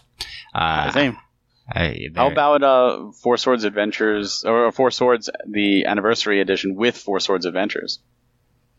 Because the Anniversary Edition you can't download anymore. That is that I is know. literally lost. I I have it. I I have a rare gem with that one, and it is a great game. It's really fun. Great. Uh, there's also I've I've always wanted them to port over uh, Link Between Worlds. I think would Yes, be would be a really great one to port over. They were doing some 3DS Heroes. ports. Triforce Heroes. That one doesn't necessarily have to, but it could. But it could, it could go in a three pack with Four Swords and Four Swords Adventures. right, like the 3DS collection, like the Mario 3D collection, something like Yeah. that. Like the Zelda multiplayer collection. Yeah, that would be really cool. That would be super cool. But I, I don't know. I feel like, I feel like all this stuff. I, we said money on the table. I feel like all this stuff is just going to be left there. I don't know. I don't know. Yeah. But Twilight Yeah, Princess and Wind Waker, I feel strongly those are coming. I guess we'll see. I, th- I think you're right though. I think they're coming this year. Well, that that's all we got going in the rumor mill this week. Thanks to all the little Pikmin that we send out every each and every week to bring us back rumors. and uh, let's move over to the last segment of our show. Ah, no, this is the last segment anymore. We added a new segment. I f- forgot about that. But we have we have community corners. Let's let let's just go to the community corner. oh my goodness. We swear we're professionals. I, I, sp- I've done this show how many episodes? Well, li- listen, Barry's at 250. If I can, if I can make it to that, then I'll have made it to the professional level. Then you'll be a professional. Uh, we have several questions that we got in the community corner this week. Um, the first one being from Hunter of the Guild on YouTube, who asks, Hey there, Nintendo pals. I was wondering, what are the different ways I could submit a community question? That's a fantastic question to lead with. If you would like to leave a question or topic for us to talk about on the show, you can do that by reaching out to any of our social media channels. We see almost everything. Uh, you can leave a comment on our YouTube channel and on any of the podcast episodes. You can tag us on Twitter or respond to a tweet with a question. You can send us a DM on Twitter, Instagram. Uh, you can shoot us an email, NintendoPalsPodcast at gmail.com. But the easiest way, and probably the way we get the most questions, is uh, through joining up the Discord and posting in the hashtag Community Corner channel. Uh, and that's that's where where the rest of our questions this week came from. So yeah, th- those are the many ways we will find a way to answer your question. Uh, there's tons of channels. Links to all that stuff is in the description. Am I missing anything, Micah? I don't think so. You got it. We also do have a question section for listeners on Spotify. Uh, and we have received a question through that before as well. So yeah, the, you know, send us smoke signals. I'm sure we'll find it. You know, like get get, it, get us those questions. We love we love to talk. Yeah, we love to talk uh, in the community corner on topics that are submitted by listeners, like this one from Kid Fiasco. Question. Do you guys expect for there to be more N64 games added to NSO besides the ones announced? And what direction do you guys think it will head towards in the future? More DLCs or different console emulations? Uh, we actually have a second question that deals with the uh, what what systems do we want to come to NSO? So we'll we'll answer that in in a, in a future question. But do you guys th- do you guys think there's going to be more to the N64 beyond what's been announced? Uh, absolutely. There was a wasn't there a leaked document that showed like uh, so many like numbered Mhm. uh, N64 ROMs, and there was blanks, and there was enough blanks to fill in with other games. So yeah, absolutely. That would be terrible if they're like, "This is all you're getting. Thanks for paying us extra." yeah, I, I Yeah, agree. How many how many of the games they like initially announced have come out for N64? I know we're still missing Kirby and the Crystal Shards, and that might Majora's Mask is. Yeah, I think, I think that's it. that might be it. Actually, we're just missing Kirby. So should be getting some sort of announcement. No, they did. then, Did I they think. show Mario Party as well? No, they didn't show Mario Party, but the document had three spaces in between Yes. two other Mario games. That's Where right. Mario Party one, two, and three would fit in. There was there was also a space for Wave Race. I remember that. They, Mhm. they were like, "This looks like it would be Wave Race." Uh, I think that there will be more. Pokemon Snap has that come? That hasn't come yet. That was No. in the original announcement. Pokemon, the original I- Pokemon Snap. I think uh, you're gonna actually. It might have actually come out. Um, the original Pokemon Snap. Um, I don't think so. I, I think- don't think it has. I think yet. you're gonna get every Nintendo first-party published game uh, Mhm. outside of maybe the rare ones, but maybe we'll get them since Banjo Kazooie's there, right. and then select third-party titles. I'd love to see games like Mischief Makers and Hybrid Heaven and Ogre Battle 64. Uh, you know, make Ogre Battle on there. 64 would be so cool. A lot of those games are so hard to get now too. So to have a way to play them would be very cool. Cuz they're really pricey, hard to hard to track down and find. Yeah. Um Harvest Moon 64. Come on, bring it on. yeah, that would that would do very well. Right. How many how many Animal Crossing copies have you sold Nintendo? Just give more games like that. It's not Hey, how, ab- not rocket science. How about the N64 version of Animal Crossing? It was Japanese, but say, hey, you know, they did Sin and Punishment. Why not throw that in there? That was Animal Crossing was an N64 game. What? They won't, but that would be so cool. I know. I'm, I'm like, I'm such a downer on what Nintendo will do. I'm like, there's no way. There's no way. I have no hope of that. Hey, if you, it's a smart business decision, they're hey, not going you to do it. Pikachu, maybe. hey, you Pikachu would be One cool. can hope. Pokemon How- Stadium. That would be terrible. I don't know how you would do. how you Pikachu. There's no mic, so like, use button commands. He probably listens You better that type way. it out. you God. type it out. uh, what What do you think, Micah? We're getting more. Did I already Yeah, ask you? I, I think we'll get get some more, unless they decide to come out with the the GameCube. But How, how about more? don't see that happening. How about more DLC? I, I think yes. That seems to be the strategy they're going with. Uh, Mhm. any new Oh, yeah. any new game that's coming with a paid DLC will it'll be bundled into the Nintendo Switch Online Plus expansion pack. So, I mean, already that has if if you were going to pick up that DLC, uh, that has more than paid for itself for your subscription. So, You're going to see Breath of the Wild probably come out when Breath of the Wild 2 ever comes out. You'll probably see Xenoblade Chronicles 2 uh, launch, the, the, and maybe even Torna with Xenoblade 3. You might see uh, the first Fighter Pass for Smash Brothers to get more interest back in there for those that didn't get the first Fighter Pass. oh, that You'll see be older DLC. that I'm would be sure. crazy. I don't I don't know if they do the fighter pass, but that would be very cool. Fire Emblem Three Houses, I think, had DLC. You could you know, Mhm. do that.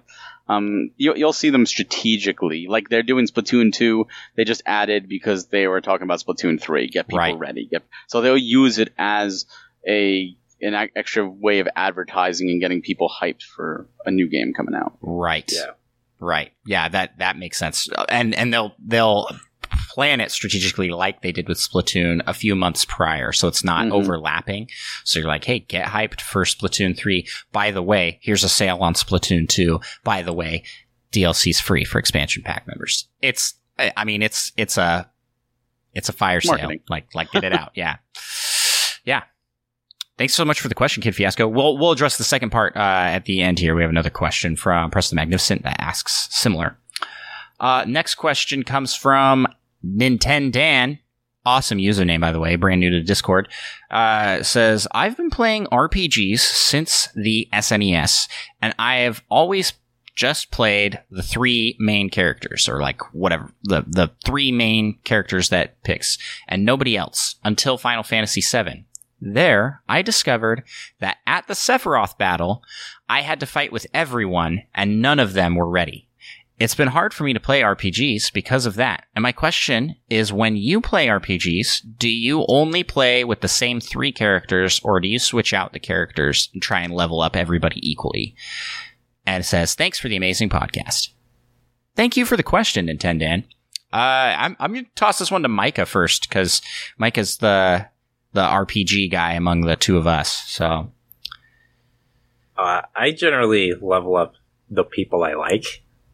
In fact, in the earlier when I was younger and I played Pokemon games, I would essentially just have my one beefcake Pokemon that I would use to wipe everyone out with. And everyone, all my other Pokemon would be like low levels, and they'd be for there for the HMs to like cut trees down and stuff. That's interesting. That is not how I played Pokemon. I, Right, I leveled up. I leveled up almost everything equally, but my starter was always a little bit higher because he's my favorite. So I would always have I like would say more recently, I've I've been a little different. I usually level up like four or so. But in that in that game, I mean, it is pick your six favorite. Those are the ones that are leveling up. Everything else is going to stay in the PC. Uh, Yeah. and you're not going to have at the at the final battle all of your Pokemon come out from the PC like against Sephiroth. They're all just getting annihilated because they're on level like seven. yeah, yeah, That's Uh, the Zerg mentality you were doing before. yeah. Yeah, I mean, it would. I mean, it would be a little useful. At least they use up all your opponent's uh, moves. yeah. Barry, how about you? Uh, what, what's your style for playing RPGs Uh, and leveling up? That depends on the RPG. I mean, some some RPGs you only have a main cast and you don't have any reserve cast. Um, I'm a big fan of XP share. I know, like in Pokemon, some purists are like, "No, I want to constantly switch out and waste more of my life," and I'm like, "No, I'm fine with just killing it and everybody getting experience, and that's fine. Uh, I don't have the time to sit there and grind everything to level 100. Like, no, Mhm. thank you. So I like it in RPGs when even if you do have a back cast, they get experience, even if it's a little bit less. Uh, and some sometimes I will use primary ones, uh, like in Persona 5 Royal. I mainly used a set uh, group because they had the right elements to usually be able to break any any of the foes, and it worked well for me. But because everyone gained a little experience, if I had to switch or the story put other characters, you know, in play, I was fine. Um, I'm I I like to play who I feel comfortable with and who who works in an RPG. And and when you have to switch it out, like I remember doing Final Fantasy X, God, two decades ago. I feel old. Um, you know, that was one of those where I would literally start the battle with my like the three that I liked least, and then my first turn would just switch out to my main three and then attack. And I would do that every battle to level everyone up, and it was such a time waster that I prefer now when when we do get the XP share. But uh, again, it depends on the RPG. Uh, you know, I like when RPGs force you into scenarios where you do have to use everybody um, because you might discover that somebody else is really good and you just didn't give them a chance because they weren't part of your starting roster. And uh, if you know, you talk about Final Fantasy VII with Sephiroth, play Final Fantasy VI. That has a much bigger cast, and also you have to use everybody all the time. Like this scenario will call for you to use specific characters. I feel like sometimes it's hard to like you get a new character, but you're already so attached to your party the way it is. It's sometimes hard to swap someone out for a new character. Yeah. Um, I, I, I don't know. It, it really depends on the game. Uh, like the strategy I, I, I'll take because for me, I, I'm not a huge fan of having these massive side casts, you know, like it's, there's just so many to pick from. Uh, but a lot of games like flaunt that as being like a big deal. Like you can play the game very differently depending on who you pick, which is cool. But I almost wish that a lot of those decisions were made up front. I kind of like the way Divinity, uh, we played Divinity Original Sin 2, which has, uh, for the main cast, I think there's like six potential characters, and you can only have four. trying to remember, I can, I There's can only think of four of them off the top of my two head. human characters: the elf, the lizard, uh, the Who's skeleton, the second human character?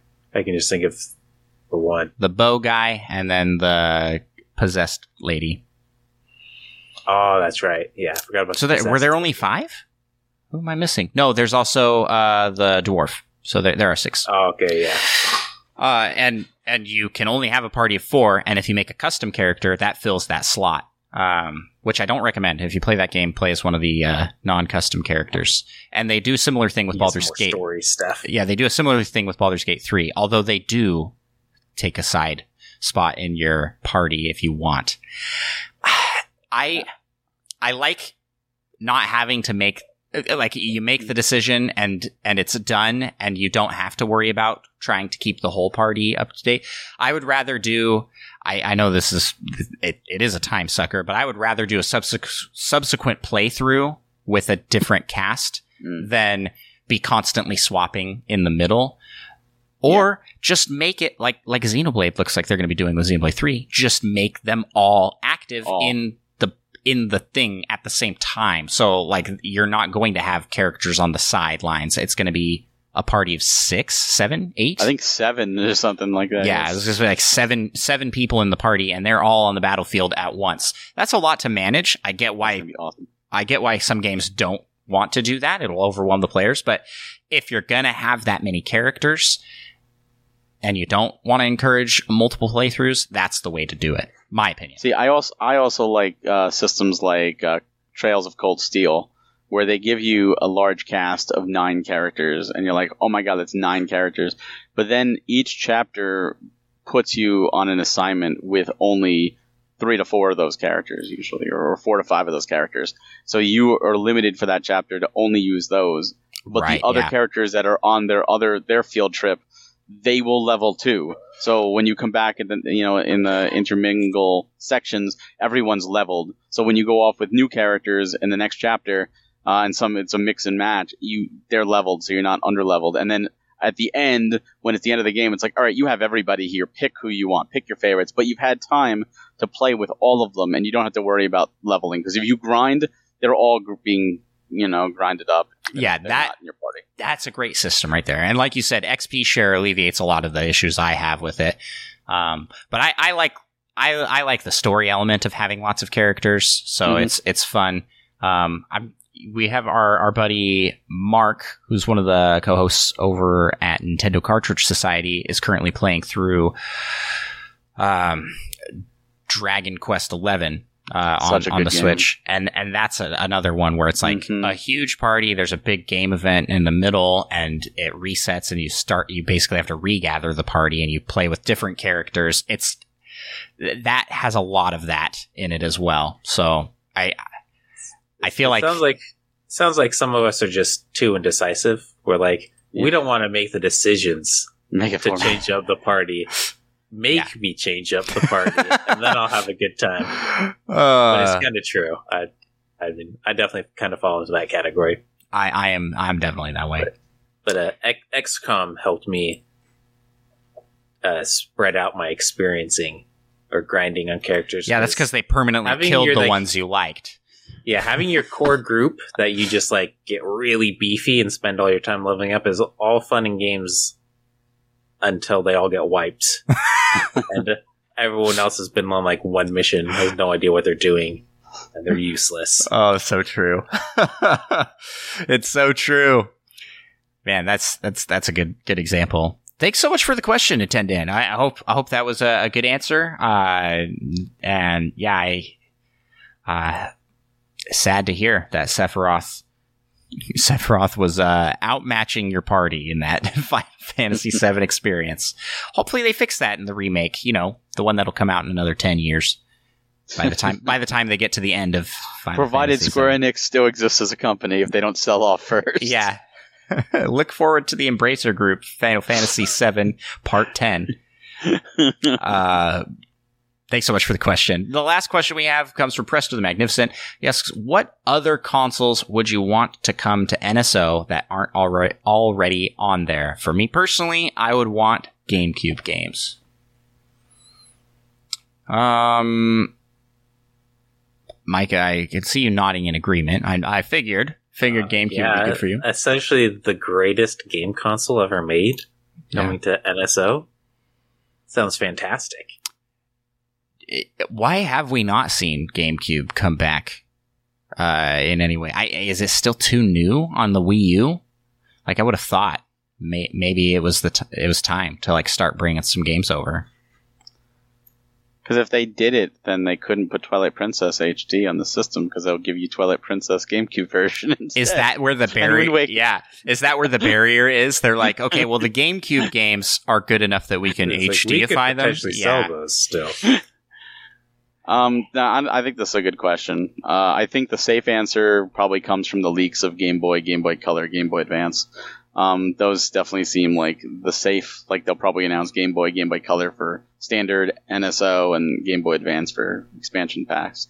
yeah. Um, what I would like to see, thanks to Sega Genesis, it now makes it so we don't have to stick with Nintendo because Sega Genesis broke the pattern.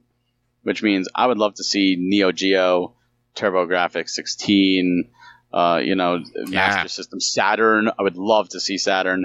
Um, I'd love to see things that people aren't expecting um, Dreamcast. cr- Dreamcast. So again, Dreamcast falls into the possibly too new category. yeah. But like even stuff like 3DO, you know, like get stuff out there that people are just like not talking about because that gets people questioning. Oh, well, it's, I'm curious. I never had a 3DO. What what games are out there? Let me check it out. Let's see what's there. Never even heard of a 3DO. really? Oh my! It, Mike started into the gaming scene. Your first console was the Genesis, right? Yeah, but the Yeah. 3DO came after the Genesis. and then uh, the GameCube. Yeah. 3DO there's- was there's- 94. There was a gap there where where Not gonna lie, I hadn't heard of like half of the things you said. Oh wow! um, you know, with the Genesis, you could do. Sega CD and 32X as well. Um, you could throw those things on there. Like, there's so many great consoles. yeah, I've never there, I've never and- played the 3DO, but it, that would be that would be a cool one to see some stuff come over. Yeah, and then if you do, you know, if, if Game Boy is anything, and you want to do handhelds, you got Game Gear, of course. You got, you know, you you've got other weird, quirky handhelds that they could say, let's bring on, let's let's go for these these things. Like Neo Geo Pocket Color. I mean, there's the the collections, but they could throw that stuff on there. Neo Geo CD. Uh, there's just so many, and they can even go to Atari. Let's let's throw, you know, Atari 8-bit. You know, Don't there, worry, Commodore I've heard of that one. oh good. Uh, you know, there's this. It depends really where, like, how crazy they want to get with the licenses yeah. and how how big of a library they want to do. I mean, obviously, with every console they add, that usually means it's going to be harder for them to put out more games for the older systems that are out there, unless each new console gets its own team. And this is Nintendo; they're probably not doing that. It's probably the same team that was managing NES and SNES is also managing N64 and Genesis, which means they'll also be managing whatever system. And they're probably listening to this, going, "No, we can't handle that. We're going to give us a heart attack." no, do that. um, but if Nintendo was smart, they would give a new, they would give a different team per system and let that team work on getting games, and that would get every system equal, you know, games coming out or at least more frequently. yeah. And I think people would like that better. Um, I'm gonna I'm gonna throw my answer into the ring here. I think it would be very cool to get DS games. I I, I would love to see those somehow work. I know a lot of those are very touchscreen dependent, but um, But the ones that aren't, you know, like I've I've seen a lot of emulators that do Pokemon games, and because the second screen basically is just a menu, they just map that to a button that you can swap between the two as needed. Um, and I think that's very workable. So there, there's some Did really you- great titles on the DS that would be. Did you play the uh, Mega Man ZX uh, and Zero collection? I didn't, but that would be really But cool. Z- we get some. but it's there. Z- they're there. They're Yeah. that's on the Switch. So they were able to do the ZX and ZX Advent, which are DS games, and they had a second screen pop. Up. Oh, oh, I didn't, I didn't know that they were out on yeah, the Switch. Yeah, they're, they're on the Switch. Um, so that that's an example of them doing it. One other console I forgot to mention, and I would love to see the most, is Virtual Boy. Let's let the Virtual Boy Yeah! live again because the Virtual Boy is awesome. there's not that many games on it, and and in the US. And you know, Labo VR support. Yeah, you go. like, like it, it, I don't know. It would just be re- that would be really cool. A cool piece of history. Uh, None I- of those games have ever been ported either. Yeah, maybe they don't have them anymore. those are those are gone. But Nintendo does a great job of keeping everything. You know, they have a, an amazing archive system, so I'm sure I'm sure it's doable. Uh, and then there's, I, I I don't know if this really counts, but there's there's a lot of WiiWare exclusives Mm. that would be really cool to see come over. Yes. So just like an NSO WiiWare app that just has those like small like one-off games. This is like before, you know, before the Wii U where it had like the just which a lot of these were on the Wii U as well.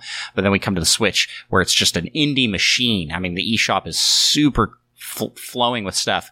WiiWare did not have that much, but what it did have was some really unique and cool ideas. There were some great games in that. Well, I, agree. to see that. Especially because you can't download them anymore. So they're Right. lost to time. And tha- that's my thought process with the DS as well. Uh, as as the 3DS and Wii U shut down, there there were games that were on the Wii U that were DS games, like Phantom Hourglass and uh, Spirit Tracks. You could almost get the entire. You you can get the entire mainline Zelda collection on the Wii U. Um, in some fashion. Uh, yeah, I, I was going to say, except for Breath of the Wild, but then I'm like, well, wait, no, you can get Breath of the Wild too. Uh, so, like, that's really cool. I'd love to see that sort of capability for the Switch. The Switch should just have everything. Like, that would be so cool. This should be the, the, the system to end all systems. Now, what if they're not going to do it, but they're going to do it with the Switch 2, and that's going to be one of the launch features? You'll have everything. Well, I'll be Be buying slogan. it anyway. So yeah, let's go. Let's go. Hey, wait, did they? What was the slogan? that Switch does- Ultimate. Was it was it PlayStation? It does everything. Was that was that the PS3? One of the game slogans was "It does everything." it does everything. I think is that Xbox One. It might have been Xbox One, because that was the one where they were like, "This Yeah. can be a home entertainment might have been Xbox One. system." but like that that's what they could do. It does everything and just have all these old consoles It's, on, on top of backwards compatible to Switch. yeah, they do every everyone is here like they did for Smash Yeah. Bros, but it's just, but it's with retro consoles. They're like Super Nintendo, and yeah, that's like everyone is here. Oh man, oh, retro gamers would lose their minds. I, I mean, I mean, like that would just be that would be very cool. I, I would be I would be all for that. 100. percent I love it. I'm getting the images now. I'm sorry to have put that into the universe because now we will all You'll want something we can't have. Presto the Magnificent, thank you so much for the question. Thanks to everybody who submitted questions this week. Let's quickly move to the last segment of our show here. We have a fun one to talk about, and we're, we're going late here, so we'll kind of breeze through this, but let's talk uh, the PAL topic.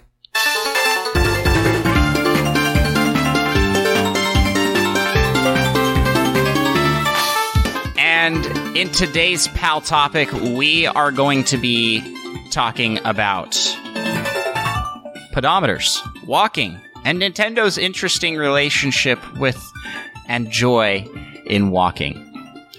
Uh, so we had we had we we uh, were talking a little bit about this before the show, and Barry actually brought to light that there was a pedometer prior to what I had in my notes as the first.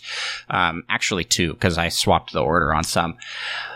The very first pedometer uh, and there may have been there may have been some prior to this that we're completely forgetting. I don't I don't think so though. Uh, is Pokemon Pikachu, which is like the little Pikachu Tamagotchi toy from the 90s. And that released March 27th, uh, 1998. It looks like a little miniature Game Boy, and you you raise a little Pikachu, and it, it it's a step counter. I didn't have one of these. Barry, did you have one have one of these back in the day? I didn't have one back in the day, but I do now. Oh, you do now. Okay, no, that's cool. Uh, Micah, did you do you remember this? Did you have one of these? Uh, nope, I do not. It's not sitting in one of those many game buckets that you have around your desk. like it has like all everything. You got We Speak. like, oh yeah, it's in here. And this, Not in here. it's like the Mary Poppins bag of of retro gaming gear. Uh, so yeah, this is this marks the first the first step into Nintendo's Nintendo's foray into the blended world. It's it's sort of I don't know what we'd call this. It's not really. It's kind of augmented reality. It is a gaming app feature that mixes in real world activity, and you wouldn't. This would lay dormant after this one off here. Uh, until we get personal trainer walking for the Oh. Nintendo DS. Not exactly dormant. Uh, they they did use the po- Pokemon Pikachu multiple times. So there was the Pokemon Pikachu, and then there was the sequel Pokemon Pikachu Two. Pokemon or- Pikachu 2. Yes.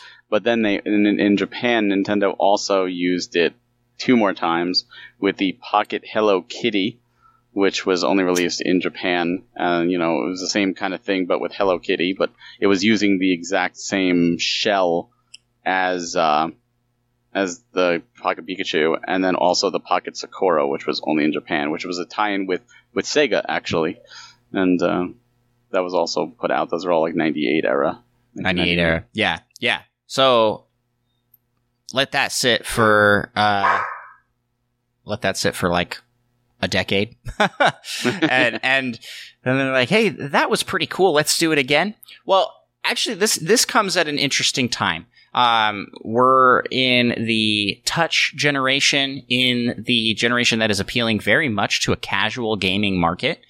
And we get this game, Personal Trainer Walking, which featured I, I saw this. I remember seeing this on the shelf and being like, "That's really cool," but I don't know if it's worth picking up because it's it's a pedometer.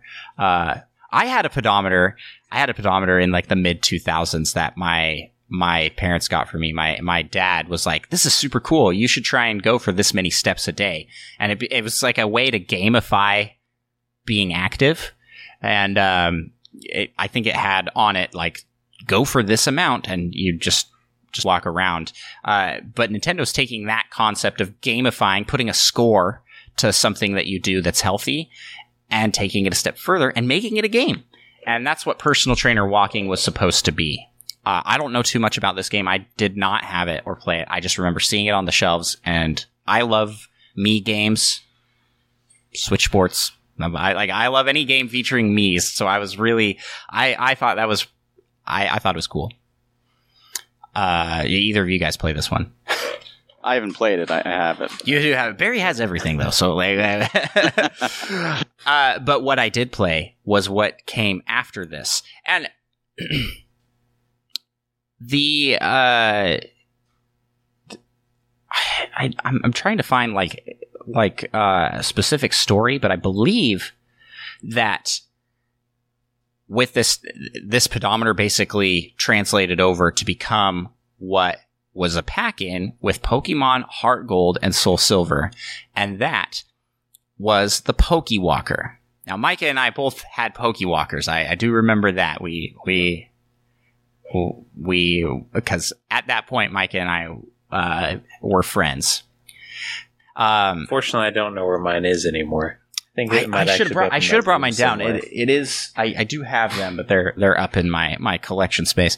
Um, yeah, that exploded where we were at. I remember. Um, I remember people because this this would have been high school time frame for us, right, Micah? Like this was this was high school I time. think yeah, I think around. I remember people in like track and field were going crazy with this. And it was wild because it was like the first time. This was like if if for for more modern example, do you remember that summer of Pokemon Go? We're going to talk about that as well. But Yeah. where everybody was talking about Pokemon, it was like that. The Slightly smaller, Come to world peace. yeah, seriously. slightly smaller scale, but it was like that. I remember everybody had Pokewalkers. And I was like, Pokemon's cool? I'm cool? Uh, because I was always into Pokemon. I was, I, I, I never, I never left. Uh, I remember walking around at my first job, and I would, I would have that with me, and I'd just be leveling up Pokemon on the side. Because what happened with that is, it, you would use wireless connection between your DS and the Pokewalker to load a Pokemon into the Pokewalker, and as you stepped, it would level up. I believe there was a level cap that it hit until you loaded it back in. And then um, it would also sometimes pick up items and different things. You could play little games on it. It had like three buttons. So, yeah, this is a lot of fun. Um, and it sort of that that sort of stopped there. We didn't see a physical pedometer device come post Pokewalker until we got the 3DS, which is a pedometer. The 3DS had that feature built in, and it was a prominent feature with things like Street Pass, all of the Street Pass mini games, and then almost every game that came with within the launch window integrated it in some way and had Street Pass integrated in some way. Uh, Kid Icarus Uprising, I remember Street Pass would swap weapons, um, and it it was a thing. You had. Uh, do you guys, did you guys play Find Mii? I played a ton of Find Oh, Me. yeah. Uh, that was that was that was a blast. Uh, and you had to take a certain amount of steps to earn the points that you'd need to get more Mii's to play the RPG. And once you ran out, you'd have to wait until you could do more steps and pass more people and get more. What a cool concept! I walked around a lot for, for that. uh, I had that. I had that one in college, and uh, just a whole bunch of a whole bunch of street pass because you know everybody's in, in college, same age, age range, age group, like, and there were so many people with 3DSs. Yeah, great, a, a great integrated feature. But to me, I, and I, I want to talk to you guys what you, what your guys' thoughts are on on this history or in general. It seems they have moved away from that. There is no step counter on the Switch. Uh, doesn't Switch doesn't fit in your pocket. First off, I mean, we could try it right now. Speak for yourself. sticks out. Yeah. um, but it it doesn't have Street Pass. It it doesn't have that functionality. It seems like the the walking aspect of Nintendo gaming has moved to mobile, and we saw that shift with Pokemon Go. There's also Pikmin Bloom, um, and and those games are entirely walking focused.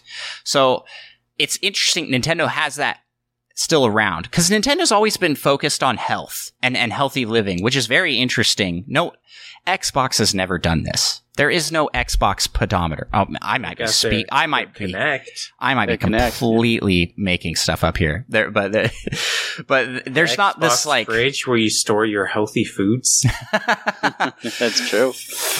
but An Xbox there's there was no like plans for an Xbox Vitality sensor. You know what I'm saying? Like Nintendo's always had this weird hyper focus on fitness. Remember Pokemon Sleep that never came out? Yeah. I, Oh, I'm yes, we do. hoping. I'm Uh, there's not an hoping. episode that goes by that we don't beg for Pokemon Sleep. You you might have teased our post show topic. That's what I was planning on. Not not that in general, but but not not that specifically. But uh, If anything could fix my sleep schedule, it would be Pokemon Sleep. oh man, it's it's just interesting. I coming back to Nintendo Switch Sports. If you play for an hour, Still Hey. have it in your hand. a it's whole just off to the side. A pop up will come up after an hour that says you've been playing for an hour. Maybe it's time for a break. Just like the Wii days, man. Every game, every game, it's time to go play outside. And it would show like a picture of a window. Do you guys remember that with like the Wii remote on a table? Uh, you're uh, you're forgetting two pedometers. All right, Barry. What do you got? What what other what other pedometers have we forgotten? well, recently there's the Pokeball controller for Pokemon Let's Go, Pikachu and Eevee that is a pedometer, and like the Oh. like the uh, the one from Heart Gold Soul Silver, you can load a Pokemon on it and take it for walks, level it up, find I, stuff. I actually Wait, didn't know about that. I didn't know about that feature. No way. yeah, That's re- Yeah. what? My Yeah, mind the- is the my mind is Pokeball blown right now. controller, You can actually load a po- Pik- uh, like a Pokemon on it. It'll actually like make noise, and you take it for walks, and and a pedometer, and it gains stuff, and it finds stuff just like in Heart Gold Soul Silver. And you come back to the the Switch, and you load it back in, and it levels up and does all that. Yeah, absolutely. Does, does it eventually die and your Pokemon that was in there is just lost to the void? that I don't know, That's what happened to my Pretty Pokewalker. sure that's what happened to my Portera. but but that is a, that is a feature for that. So that is a Oh. Pedometer. That is But sweet. before that, before that, you missed one. On the last console generation, the Wii U, Wii Fit U came with a pedometer, and you could actually purchase it That's separately. right. That's right. I do remember that one. I completely blanked on that. That's why I'm here. That's why Barry's here. Barry, Barry's here, correct in the history books. Man, and and that one was like, um, gosh, I'm, I'm trying. I'm trying to think. Remember what that one looked The, like? the, it looks like the Pokewalker. It was extra Poke, like pretty much they had extra, and they just like let's just use this again. And it, it has the three buttons and everything. It's the Yeah. Pokewalker, but with white and green. Just a little reskinning. Oh Yeah, my it's just- gosh! Yes, I and forgot about this. I s- yeah yeah it is it is it exact and that might be in the history books where I'm misremembering. Like it wasn't the personal trainer walking transferred to this. This was just straight up like Yeah. oh we have extra Pokewalkers. Let's put these in here. Yep. Which man, what a cool what a cool idea. I I would totally buy if they made this for the Switch. If they made little pedometer, I would totally buy it. I mean, they did with the Pokeball Plus, but I didn't play Let's Go. Do they really need to though? When they can just make an app for your phone, Right, which everyone essentially has all the time. which is what they have done. Well, we need to see Wii Fit or Nintendo Switch Fit now to do that. I mean, I, I, we do have the leg strap, and uh, Yeah. it's just and yeah, just strap that to your leg. you're just walking around everywhere. Oh man, it's it's interesting. I, I just I just find it fascinating that they that they came up with this concept of like let's gamify walking, and uh, and have stuck with it to to this day. I mean, Pokemon Go, Pik- Pikmin Bloom just came out like last year. Um, Pokemon Go still supported heavily. Um, and it's just I just think that's interesting. It's a it's a quirky piece of Nintendo history. And Barry has all of it. He has he has all of them. Do you have the Wii U pedometer? I I I have I have been looking for a Wii Wii Fit U copy because I never played that one. Uh, and I love the first the Wii Fit and Wii Fit Plus are fantastic games. Well, for the low, low price of two hundred and eighty dollars, you can get it from Walmart. Yeah, the low, low price. You, you can find a Wii balance board at every thrift store. There's like ten of them. They're every, they're they're all over the place. I remember walking into a thrift store once, and there were like five Wii balance boards. I was like, I wonder You if can will- you can get it on Amazon for nine dollars and ninety cents. there you go. It's pretty good. Do you, do you have a, the balance board already though? Yeah, I do. So I'll just snag that. Wonder if I wonder if I get the pedometer as well. I'm gonna bring it back. I'm gonna I'm gonna party with my Wii U fitness like like it's 2016. oh man, yeah.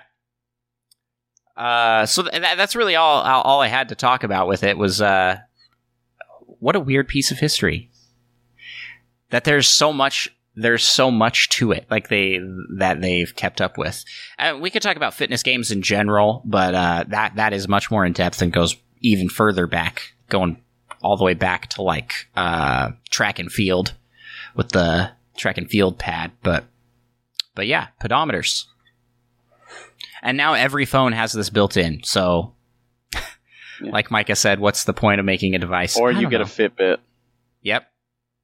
Yep. Maybe that's maybe, smartwatch. maybe that's where we're going next. The next the next Nintendo Switch will have uh, its own smartwatch that comes with it.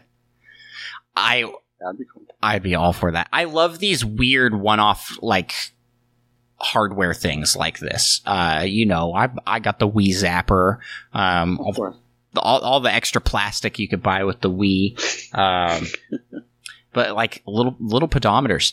Those uh, the Pokemon Heart Gold, Soul Silver, the Pokewalker goes for a lot of money now. Like just the Pokewalker alone, I think is like eighty bucks. Everything's going. Maybe I should find mine. I uh, kind of could use that. Yeah. Uh, do you guys have any closing thoughts on on Nintendo pedometers, Nintendo walking? It's it's interesting that Nintendo did this, and I think I think it helps make a lot of people healthier, at least for a time, especially with Pokemon Go. But Nintendo likes to go to their you know beat of their own drum, so It's why their own unique thing. Yeah, because I, didn't really think it was that weird, but thinking about it, I was like, yeah, I don't know of any Xbox slash Microsoft or Sony pedometers linked to any of their games. Yeah, you just don't do stuff like that. No. That's not the innovation they're pushing. Um, where and and these are like super. You'd think they're like super one-off ideas, but this just kept going for twenty plus years now. So yeah, that's super. It's super interesting. Well. That's about it for the for the show. Uh, we- we'll we'll uh, walk it off uh, and uh, and and finish out the show here. Uh, I want to give a huge shout out and thanks to everybody who is listening. Um, for those joining us for the first time, who've stuck with us till the end of this episode, y'all are awesome. Um, be sure again to leave us a five star review on your podcast listening app of choice. Links to all that for quick access are in the description of the episode. And um, huge thanks to Barry, uh, Barry Carenza, for coming out uh, visiting with us again, talking premium edition games. Super fun to go over all the stuff that's coming. May 10th is the day. So mark your calendars for all of those games that are uh, going to be up for pre-order that you can pick up physical copies for. And Barry, anything else you want to plug before we before we head on out? Uh, yeah, just reiterate premiumeditiongames.com, uh, May 10th till June 10th for Wunderling DX and Rain Your Parade. Uh, remember, those retro editions are 500 copies only, so make sure to get those orders in. Uh, dog tags will also be up, and stay tuned later in the summer for the Classic Series and later in this year for Raji and the rest of Series 5. Uh, and also, like, uh, like Andro said, you know, Nintendo Fuse, you can go to nintendofuse.com or youtube.com slash Nintendo Fuse, uh, as well as all podcast listening services for the Nintendo Fuse podcast and the Premium Playcast. Awesome. Awesome, awesome. And if you want to follow us, you can do that by checking out our many social media channels. We are on Twitter, Instagram, Twitch, YouTube, and we have our own Discord. So uh, follow us on many of our social media channels. Just search Nintendo Pals. You'll find us. We're we're up there. We ha- we have that name. That's that's us in the search results. And uh, for Micah and myself, we're super thankful to have gotten so many new listeners and new support over the past few weeks. So thanks to everybody for being here. Uh, and we will close it out with a closing remark by Barry. Give us your closeout. Remember, Nintendo does care about you. That's why they give you pedometers. But they don't care about you enough to give you the games you want. we'll talk to you all next week.